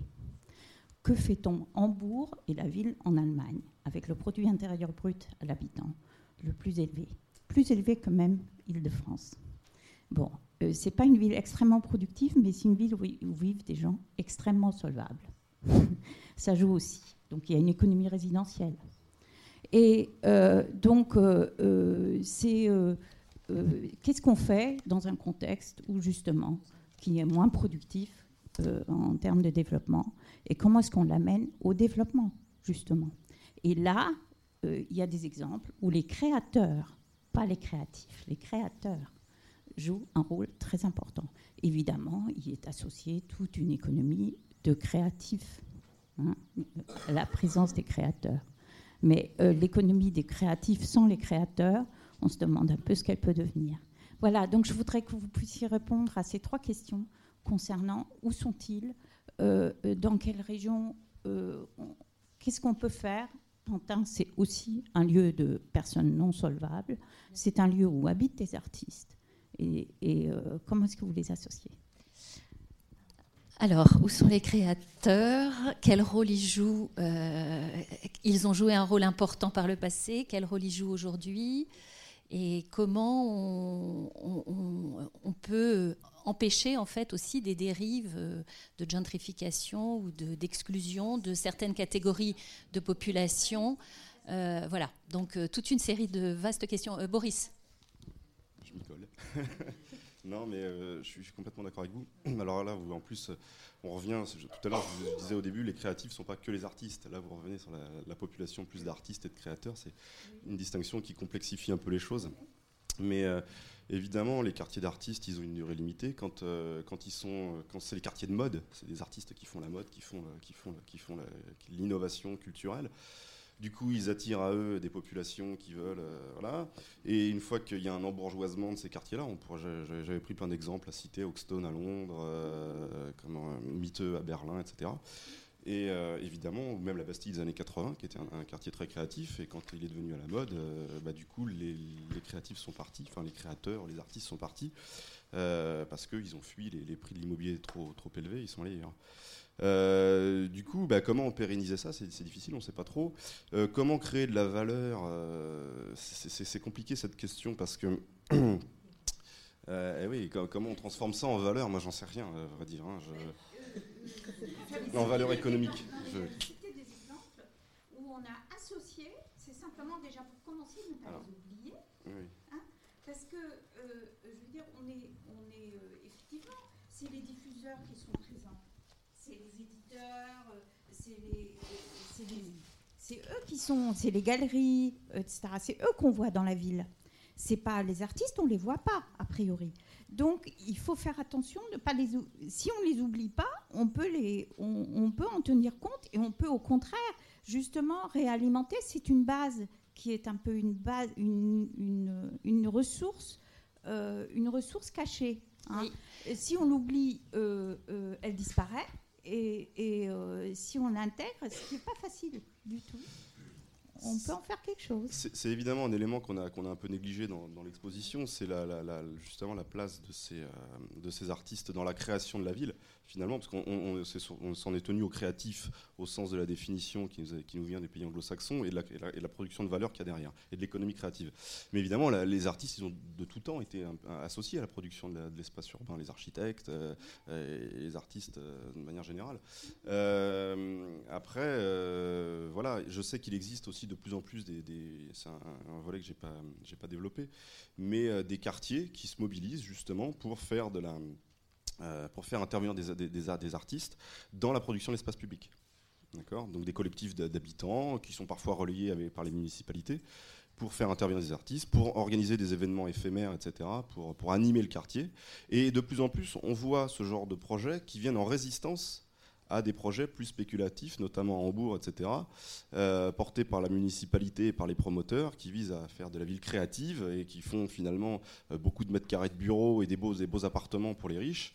Euh, et, justement des quartiers plus pauvres qui rentrent en résistance et qui font appel à d'autres artistes pour justement essayer de faire vivre ces quartiers-là et de montrer qu'il y a une vie sociale tout de même dans ces quartiers-là c'est une démarche allemande. C'est ce c'est ce qui s'est passé à Berlin avec le Tempelhof, l'aéroport qui devait être vendu à des promoteurs et qui finalement a été laissé à la population comme espace récréatif.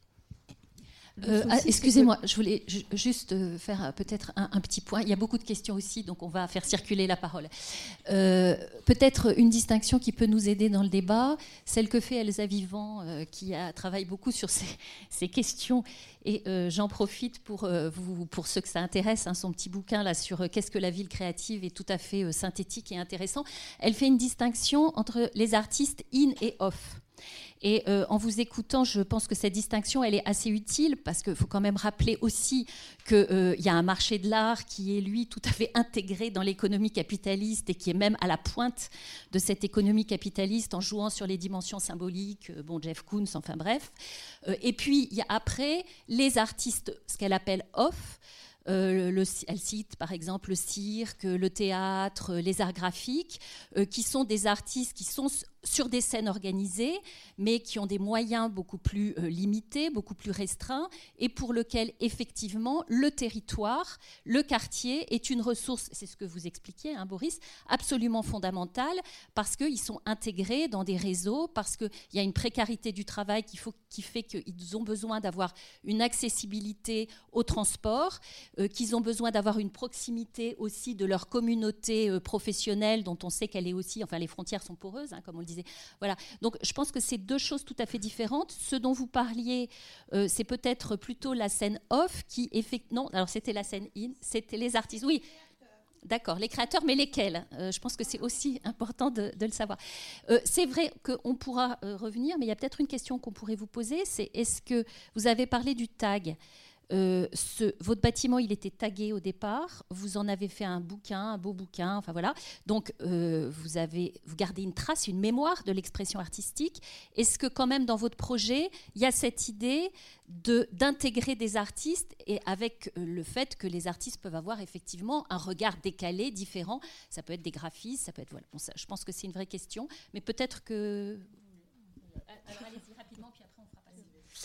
Euh, alors juste sur les, graphes, euh, en effet le bâtiment était intégralement euh, tagué, graphé et le travail qu'on a fait c'est plus un travail de préservation du patrimoine en fait au travers d'un travail photographique et d'un travail de photographique qui en a fait un site internet avec une modélisation du bâtiment pour garder la vie du lieu mais de manière virtuelle et un livre graffiti général euh, euh, avec une soixantaine euh, de photos du bâtiment et l'histoire du graffiti qui a été retracée par, l'auteur Karim Boukarcha. Donc c'était vraiment plutôt un travail de préservation de patrimoine parce qu'on ne pouvait pas imaginer démarrer les travaux et détruire ce qui était vraiment un patrimoine fort dans cette, cette culture du graphe.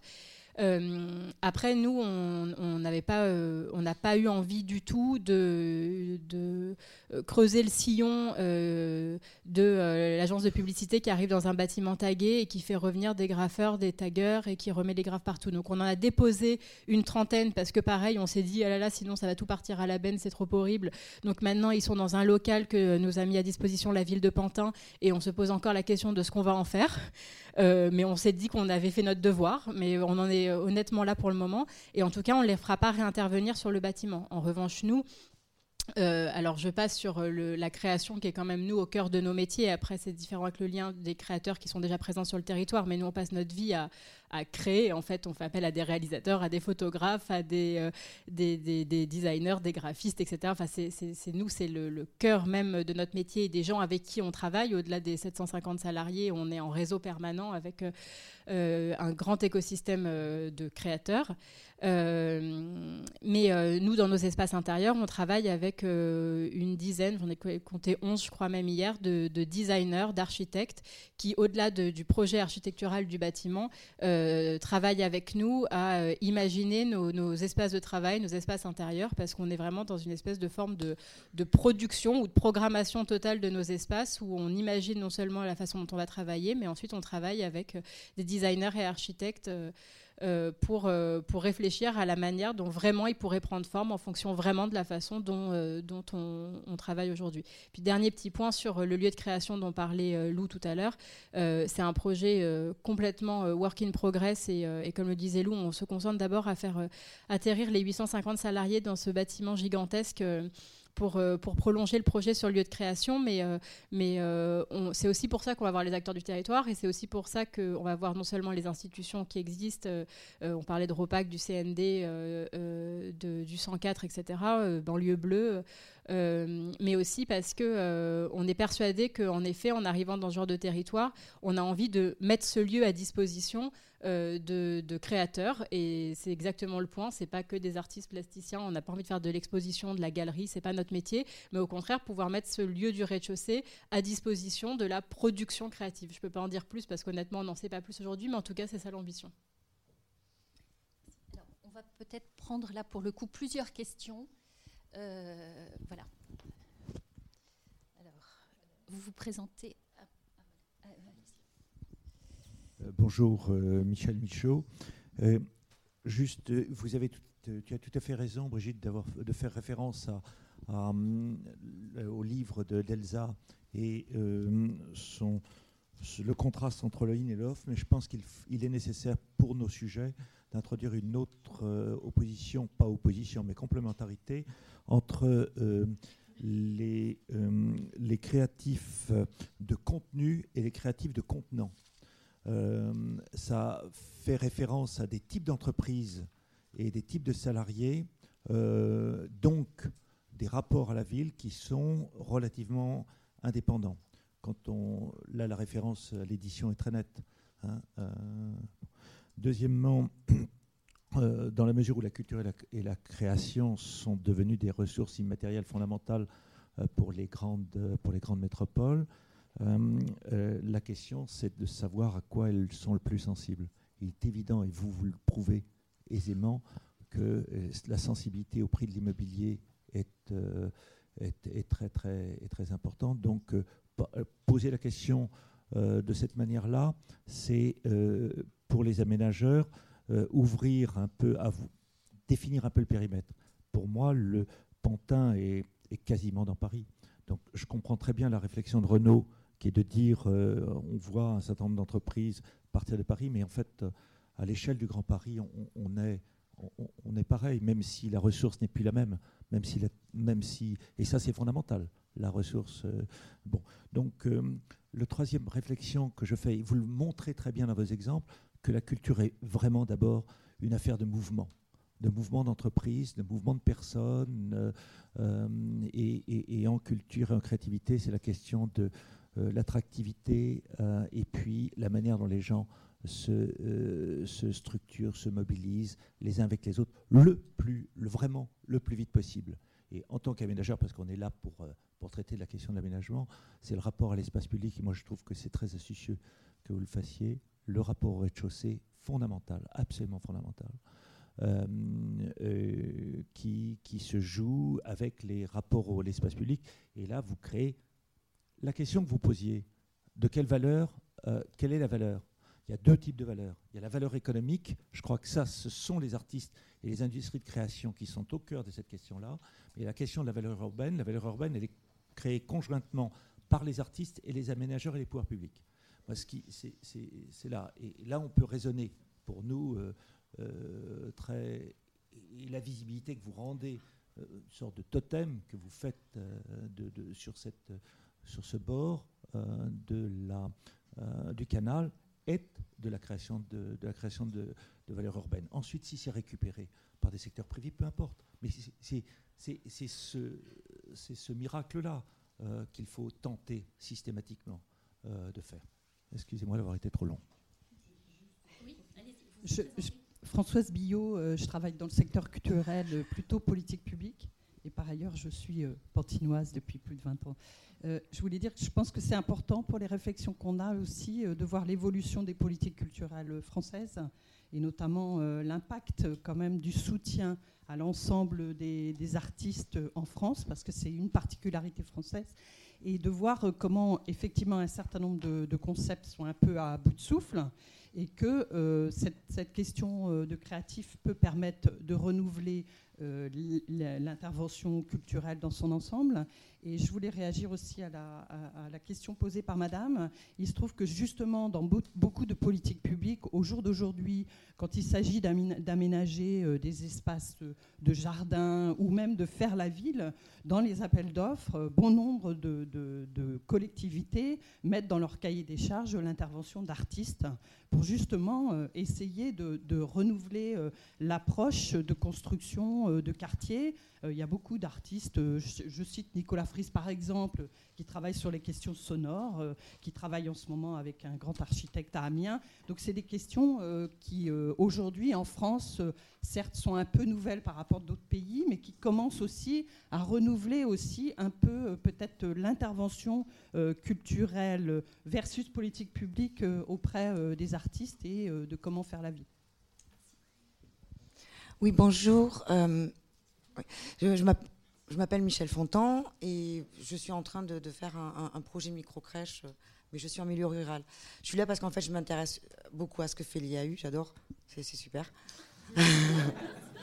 Moi, je, je, suis tournée vers l'avenir et pas, et pas vers le passé.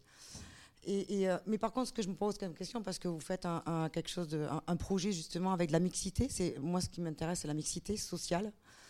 Et ma question, parce que euh, j'ai pas de commentaires, hein, parce que je suis pas. Ma question, c'est qu'est-ce que vous faites avec, euh, avec les habitants du quartier, de la ville de Pantin? Euh, Quels sont les rapports que vous avez eus avec eux? Est-ce que vous allez leur proposer de l'emploi? Est-ce que vous-même allez habiter dans le coin? Est-ce que justement cette mixité, c'est ça C'est quel est le rapprochement Quelle étude de marché vous avez fait avec les habitants pour, pour savoir quel est le besoin, quel est ce besoin-là, comment il va être ressenti, comment il va être vécu comment il va être partagé et est-ce que vous allez le partager en vous, en, habitant à Pantin Parce que c'est quand même un, quartier aussi, l'Est, qui reste euh, très euh, moins solvable, comme disait. Une, voilà, ça c'est pas du voilà. Donc, euh, eu égard tout, tout la spéculation, etc. mais voilà, quelles sont les rencontres que vous avez eues avec les habitants et comment, qu'est-ce qu'ils vous ont dit? Est-ce que vous en avez fait? Voilà, je, voudrais savoir si vous avez. Et si vous êtes prêt à habiter à Pantin demain aussi pour être avec eux, justement. Alors j'habite à Pantin, donc là c'est la question facile. Euh, donc euh, euh, c'est une vraie question et c'est une question qui nous tient beaucoup à cœur. Après, en fait, on parle beaucoup du projet, mais on n'y est pas. Et typiquement, quand on en parle à l'agence, mais ça semble encore super loin. Euh, euh, l'été 2016, pour eux, c'est la fin de l'année scolaire, parce que tout le monde fonctionne en année scolaire, donc c'est super loin. Euh, donc nous, c'est l'enjeu qu'on a cette année pour commencer, parce que après, et, puis ensuite, à partir de, la rentrée, grosso modo 2016 euh, l'envie vraiment d'aller euh, d'aller plus à la rencontre euh, en effet des habitants etc après on va faire enfin je vais le, rapprocher d'une relation de, bon voisinage c'est-à-dire qu'on a un enjeu d'aller se présenter d'aller voir ce qu'on peut faire avec eux euh, après, on reste une entreprise, on ne va pas frapper à la porte de tout le monde. Donc c'est aussi le rôle qu'on a euh, euh, et, que la ville de Pantin, qu'est-ce ensemble, que l'ensemble des acteurs publics, c'est ce maillage qui nous aide aussi à faire avec des rencontres d'acteurs plus petits, avec des rencontres de, je pense même aux arts codés où on a été, où c'est même aussi des gens plus du métier des, métiers d'art, etc., qui, se, qui se mettent ensemble, enfin des, initiatives locales qui peuvent nous aider aussi à faire ce maillage-là. Euh, après, c'est tout le rôle et l'enjeu et notre projet dans les rez-de-chaussée de faire un lieu qui soit très connecté avec le quartier, qui soit ouvert. Le lieu de création dont on parlait tout à l'heure, le but c'est qu'il est, euh, fonctionne comme un lieu ouvert, accessible au public.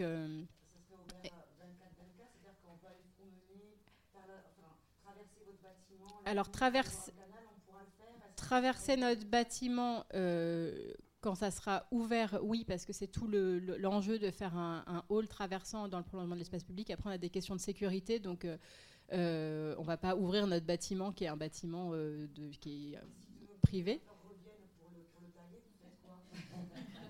Bah, on verra, on discutera avec eux à ce moment-là. on les connaît bien, les graffeurs qui ont graffé sur le bâtiment maintenant.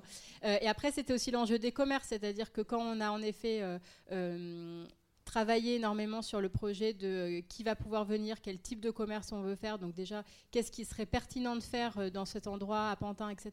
Et puis ensuite, dans quelles conditions le faire. Euh, le fait que ce soit des projets qui soient ouverts, hyper connectés avec Pantin, avec les attentes, avec le pouvoir d'achat des Pantinois et, et des habitants du quartier, etc. Ça fait partie des critères premiers. C'est-à-dire qu'on a vu des gens qui sont arrivés avec des trucs et Enfin, typiquement, il y, a certains projets, même je pense à, ce qui se passe euh, dans les, puces de clients en cours, etc., où, on se retrouve avec des, micro-bulles enfermées, et c'est notre contre-exemple en fait. Donc euh, voilà, on verra, c'est dans un an, on verra comment ça va se passer, mais en tout cas, c'est ce projet-là. Bah, on a anticipé quand même avec les, lieux, les, les rez-de-chaussée, les commerces et tout.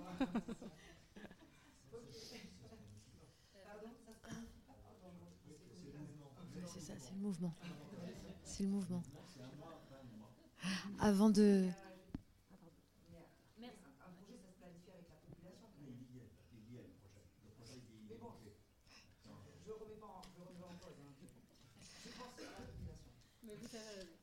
Peut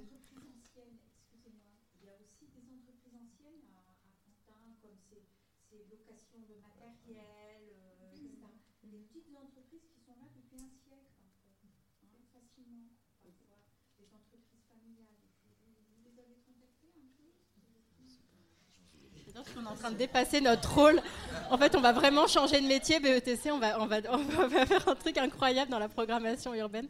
Euh, ouais, non, mais on a un enjeu de, de, rencontre et de maillage avec le, territoire. Et c'est aussi le, enfin, je, me répète, mais c'est, dans ce, cette démarche-là que nous aident les, acteurs publics avec lesquels on travaille. Donc après, on va, on va rencontrer, euh, on va en rencontrer certains. Euh, on a rencontré les gens de Saint-Gobain, on a rencontré la réserve des arts dans un truc beaucoup plus associatif, etc. Euh, et puis on a certainement d'autres qu'on n'a pas rencontrés. Il y en a qui viennent spontanément nous voir en disant Ah salut, vous êtes les nouveaux voisins, euh, ça serait intéressant de discuter. Et il y en a qui viennent pas nous voir non plus. Donc on est très, on a beaucoup d'envie, on est très positif et tout. En même temps, on va pas aller frapper à toutes les portes. Il y a des gens qui n'ont rien à faire, qu'on arrive. Et très bien, il n'y a pas de souci. alors, Valérie Mancret-Taylor, je suis la directrice de, l'IAU. moi, j'ai deux questions essentiellement à Boris Lebeau. Euh, je vous prie d'excuser euh, ma, voix, mais un peu cassée. Euh, la première, c'est sur le cluster. J'aimerais que vous développiez un tout petit peu ce que vous avez dit, parce que je pense que je partage, mais je voudrais être sûre qu'on partage bien la même chose. C'est-à-dire que notre analyse ici, c'est qu'en fait, aujourd'hui, on, cherche des mots en fait, pour parler de ces aménagements nouveaux.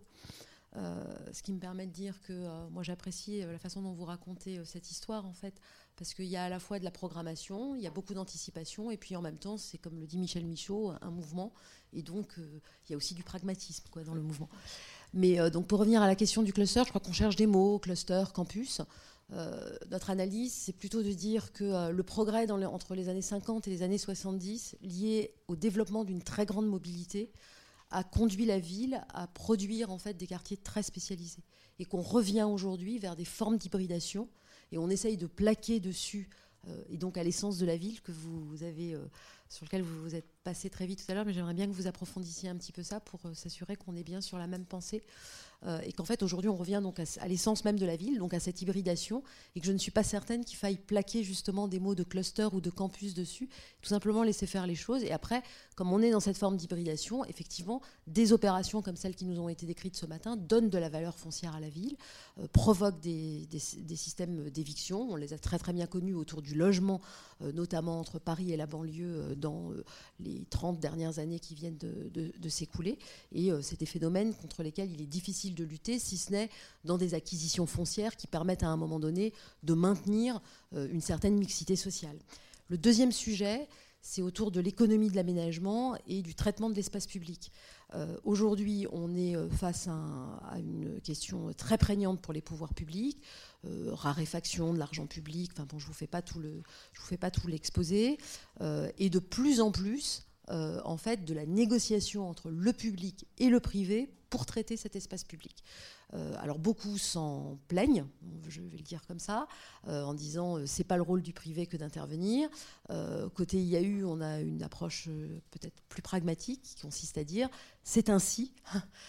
et comment est-ce que dans cette négociation entre le privé et le public, on maintient la valeur même de l'espace public, c'est-à-dire celle sur celle qui permet à tout à chacun de passer euh, et donc de le traverser et qui ne bloque pas ou qui ne crée pas à un moment donné des frontières comme certaines infrastructures ont, pu le faire, ont pu le faire à une époque et qui font qu'après on parle de couture urbaine, de fracture, etc. Voilà, enfin, c'est les deux questions que, je voulais poser au monde académique pour savoir quelle est euh, la position euh, et le, niveau, le, niveau de, recherche et d'explicitation de, ces phénomènes aujourd'hui. Alors sur les clusters, c'est compliqué les clusters, hein, parce que c'est un terme vraiment à la mode qui sert à désigner tout un tas de choses qui en fait ne sont pas des clusters. Euh, pour le géographe que je suis, un cluster, c'est une organisation économique qui est euh, extrêmement ancrée dans un territoire. Et quand on regarde un petit peu ces organisations économiques ancrées dans des territoires, généralement, on s'aperçoit qu'elles tournent autour soit d'un métier, les gens on travaille tous dans le même métier, ou alors soit autour d'un produit. Ils travaillent tous pour fabriquer un même produit. Or, si on prend historiquement l'histoire des clusters, ça a été décrit par, le monde académique. Euh, les affaires de, comment il s'appelle notre ami euh, américain, euh, Michael Porter, c'est encore autre chose, c'est très compliqué, ça déterritorialise complètement la notion. Et les clusters créatifs, euh, on voit bien que les, projets qui sont, conduits pour essayer de mener des, clusters créatifs, ce serait pour agréger sur un territoire tout un tas de métiers, de secteurs d'activité, etc., qui n'ont rien à voir les uns avec les autres. Et donc, il n'y a aucun effet cluster, il n'y a aucun lien fonctionnel entre les firmes. Les firmes de l'audiovisuel, elles travaillent entre elles, elles ne travaillent pas avec les firmes, pas spécialement avec les firmes numériques, un peu à la marge, mais elles ne travaillent pas non plus avec les artistes des puces euh, à Saint-Ouen, comme voudrait le faire pleine commune, etc. Donc ça, à mon avis, ça, ne peut pas prendre. Voilà. On appelle ça cluster parce qu'on on voit une concentration euh, d'activités à un endroit, mais ça ne veut pas dire qu'il y a cluster. Proximité géographique entre les entreprises ne veut pas dire cluster. Ça veut dire qu'il ne veut pas dire qu'il y a un lien fonctionnel avec les entreprises. Je suis en train de travailler par exemple sur le nord de Paris et sur le, cluster Paris Musique, ce qu'on appelle le cluster Paris Musique, qui est très officiel. Il y a là une concentration d'activités d'entreprises qui travaillent dans le domaine musical, mais qui ne se connaissent pas. Elles sont là tout simplement pour des, une raison qui, sont liées au coût du foncier. Elles ont besoin d'être à Paris, comme je disais tout à l'heure, pour être à proximité de tout un tas d'aménités et de services. Mais les entreprises entre elles ne se connaissent pas. Et donc, quand on leur dit bah, venez, on fait une réunion du cluster, elles se regardent en chien de faïence, ces entreprises, et ne savent pas quoi faire entre elles. Donc, euh, véritablement, il ne faut pas confondre les choses. Et je pense qu'une approche vraiment géographique là, est, extrêmement importante, montrer comment ces organisations sont ancrées dans le territoire et donc dans la société.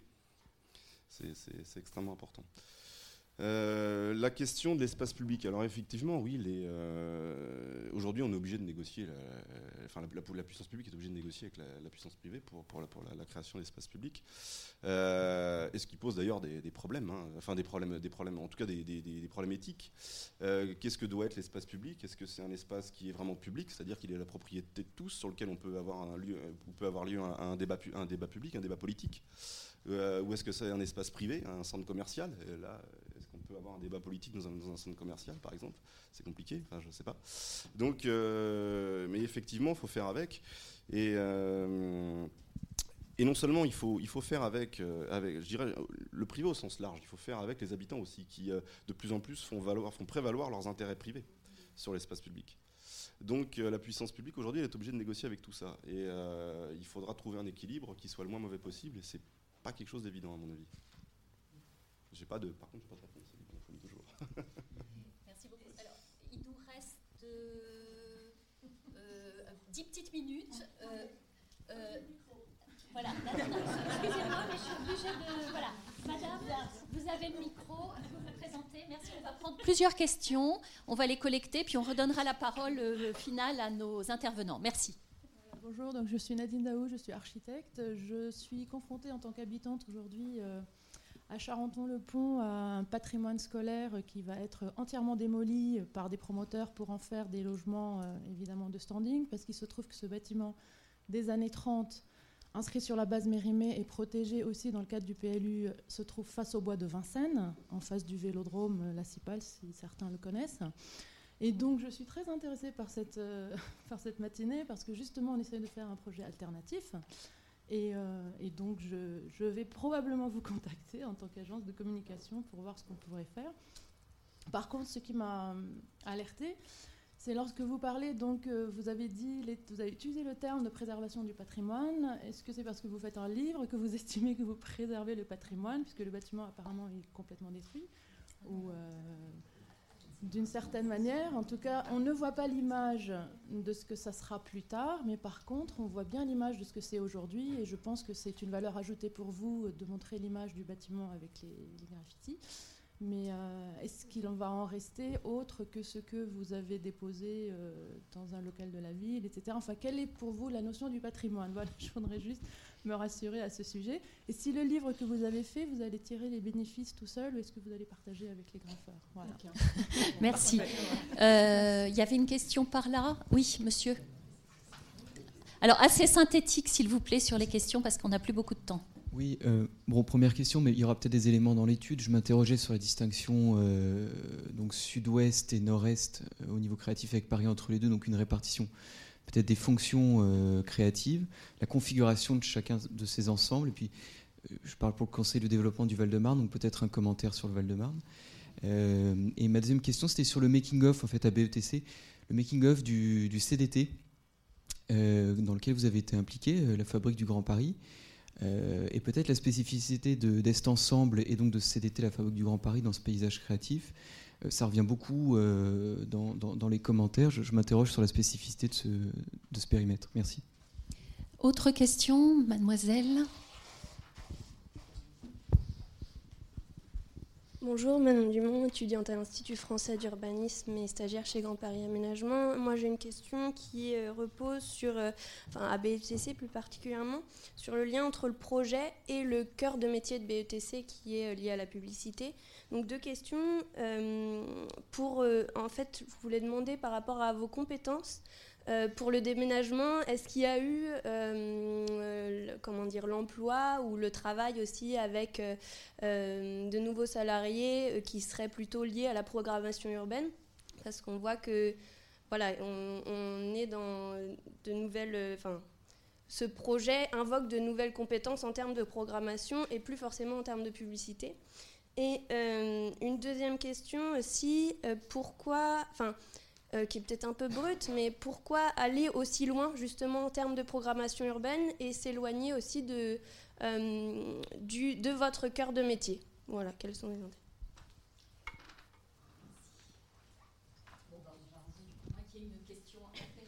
Bon, allez, on va juste donner une dernière fois le micro par là-bas, très rapidement. Bonjour, euh, Florine Balif, euh, maître de conférence à l'école d'urbanisme de Paris. Alors moi, je vais peut-être un peu euh, décaler le, débat, mais en, écoutant toutes, ces, toutes ces informations très, très, très riches, je me demandais une chose.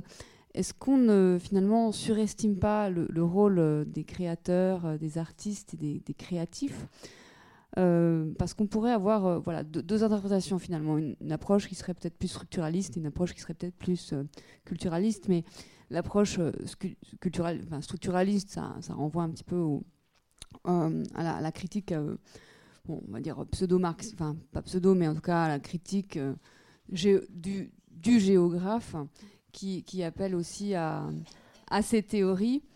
alors je vais essayer d'être brève, mais en, réalité, est-ce que on n'est pas là dans une, économie qui se transforme, donc qui mute dont euh, les, intérêts et les ressources euh, changent. Donc cette économie de la connaissance dont, on parle beaucoup, qui forcément fait appel à, voilà, à la cognition et, qui du coup qui a besoin aussi de, de, comme les pouvoirs publics ont finalement peu de prise euh, sur qu'est-ce qui peut apporter une finalement une, économie, qui peut pousser les économies, les industries à, s'installer, on est plus dans des processus de, marketing urbain.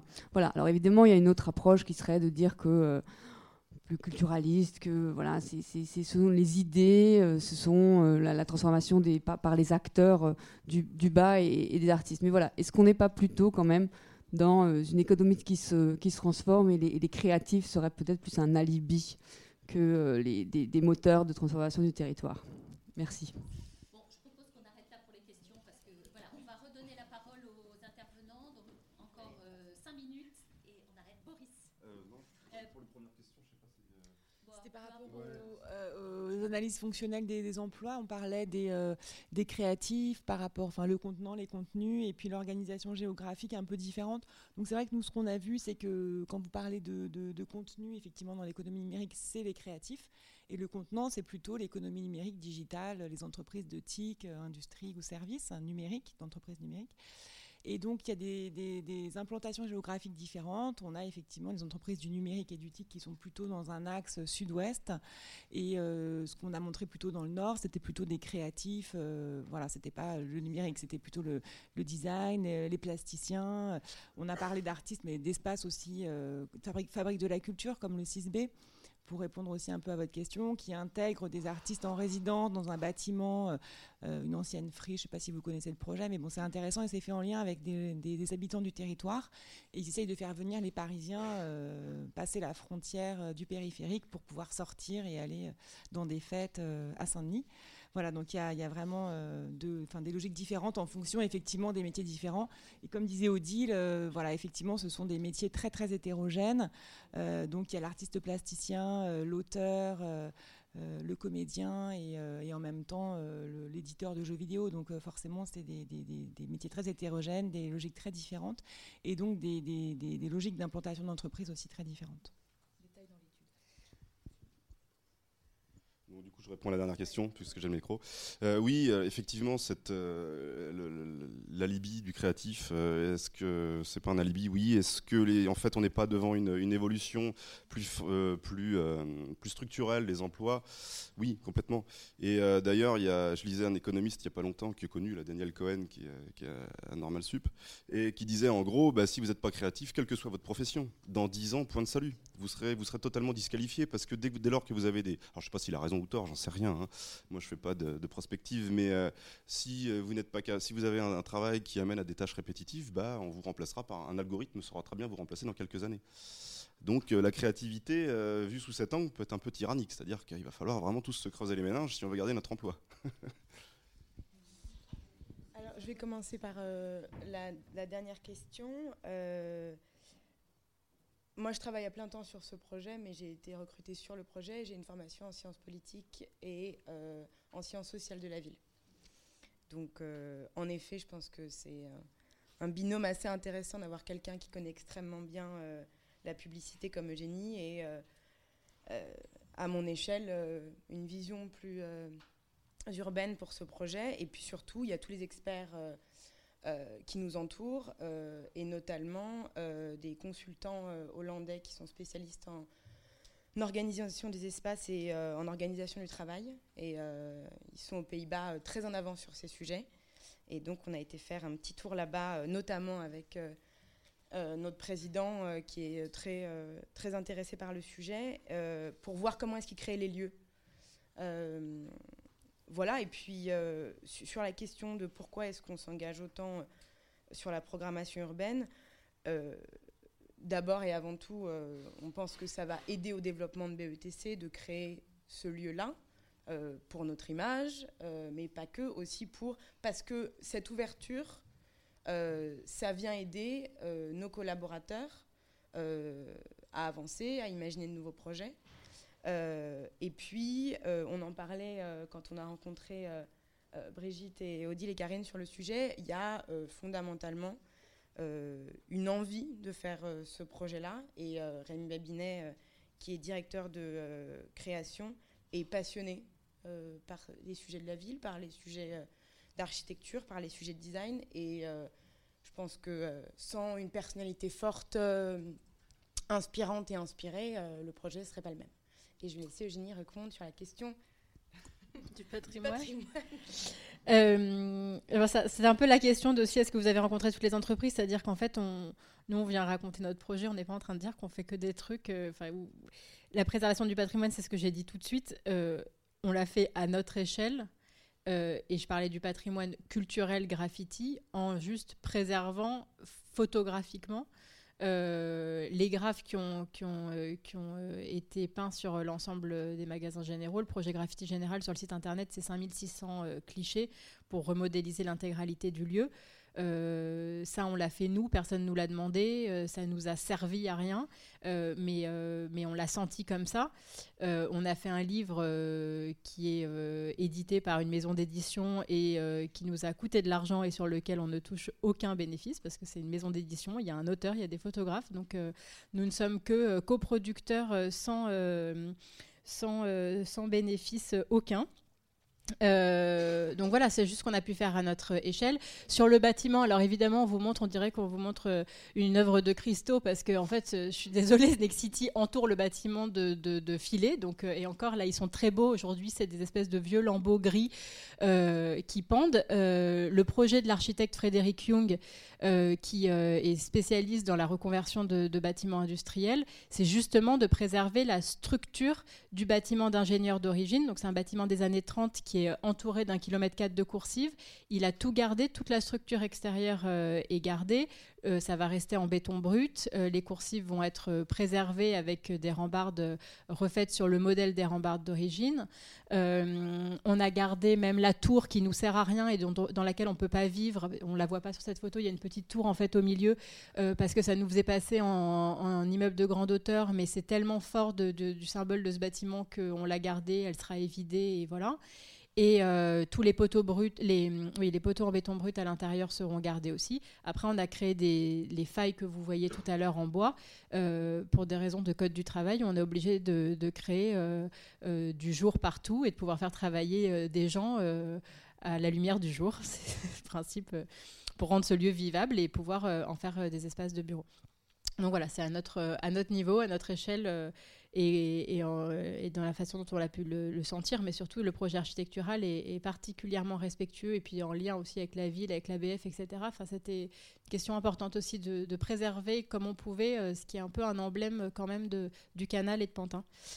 Euh, sur la fabrique du Grand Paris, euh, l'idée d'aller dans, ce territoire et de, faire euh, et, cette conviction qu'on est là dans un endroit d'expérimentation, une espèce de petit laboratoire de, à petite échelle et à notre niveau, et encore une fois, on est extrêmement euh, humble dans la façon dont on le fait.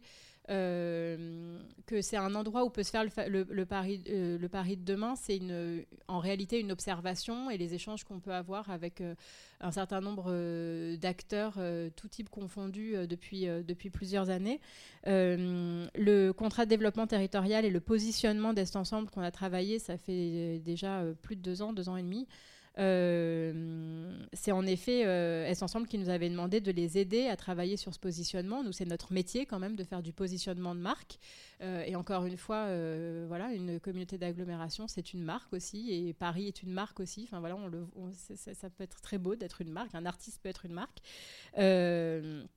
Et cette notion de fabrique du Grand Paris, on l'a trouvée intéressante parce que finalement, à l'échelle d'Est Ensemble et des communes qu'elle rassemble, on a beaucoup parlé de Pantin euh, ce matin, évidemment, mais euh, euh, de Romainville, de Montreuil, du Pré, de, de, Bobigny, etc. On est dans des communes qui sont quand même avec un passé industriel économique assez fort. donc la notion de fabrique, c'est la notion de fabrique originelle, pratiquement. Il y a une, une dimension aussi assez humaine de ce territoire qui est quand même pas immense et qui est très liée aussi sur, sur ces échanges humains et sur cette dimension humaine.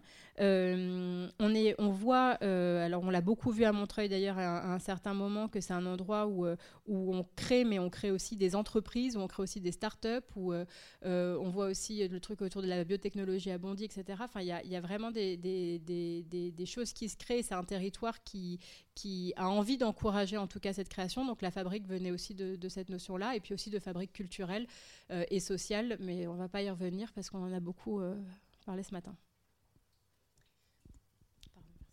Merci beaucoup. Donc, euh, merci aux intervenants. Merci à vous euh, d'être venus ce matin. Je vous invite à euh, aller sur le site web de l'IAU pour toutes ces ressources, mais aussi pour suivre et, trouver la synthèse du petit déjeuner de ce matin. Et puis, bien sûr, vous êtes dans notre réseau, donc vous serez informés des prochains petits déj et puis même d'autres événements de l'IAU. Voilà, merci beaucoup.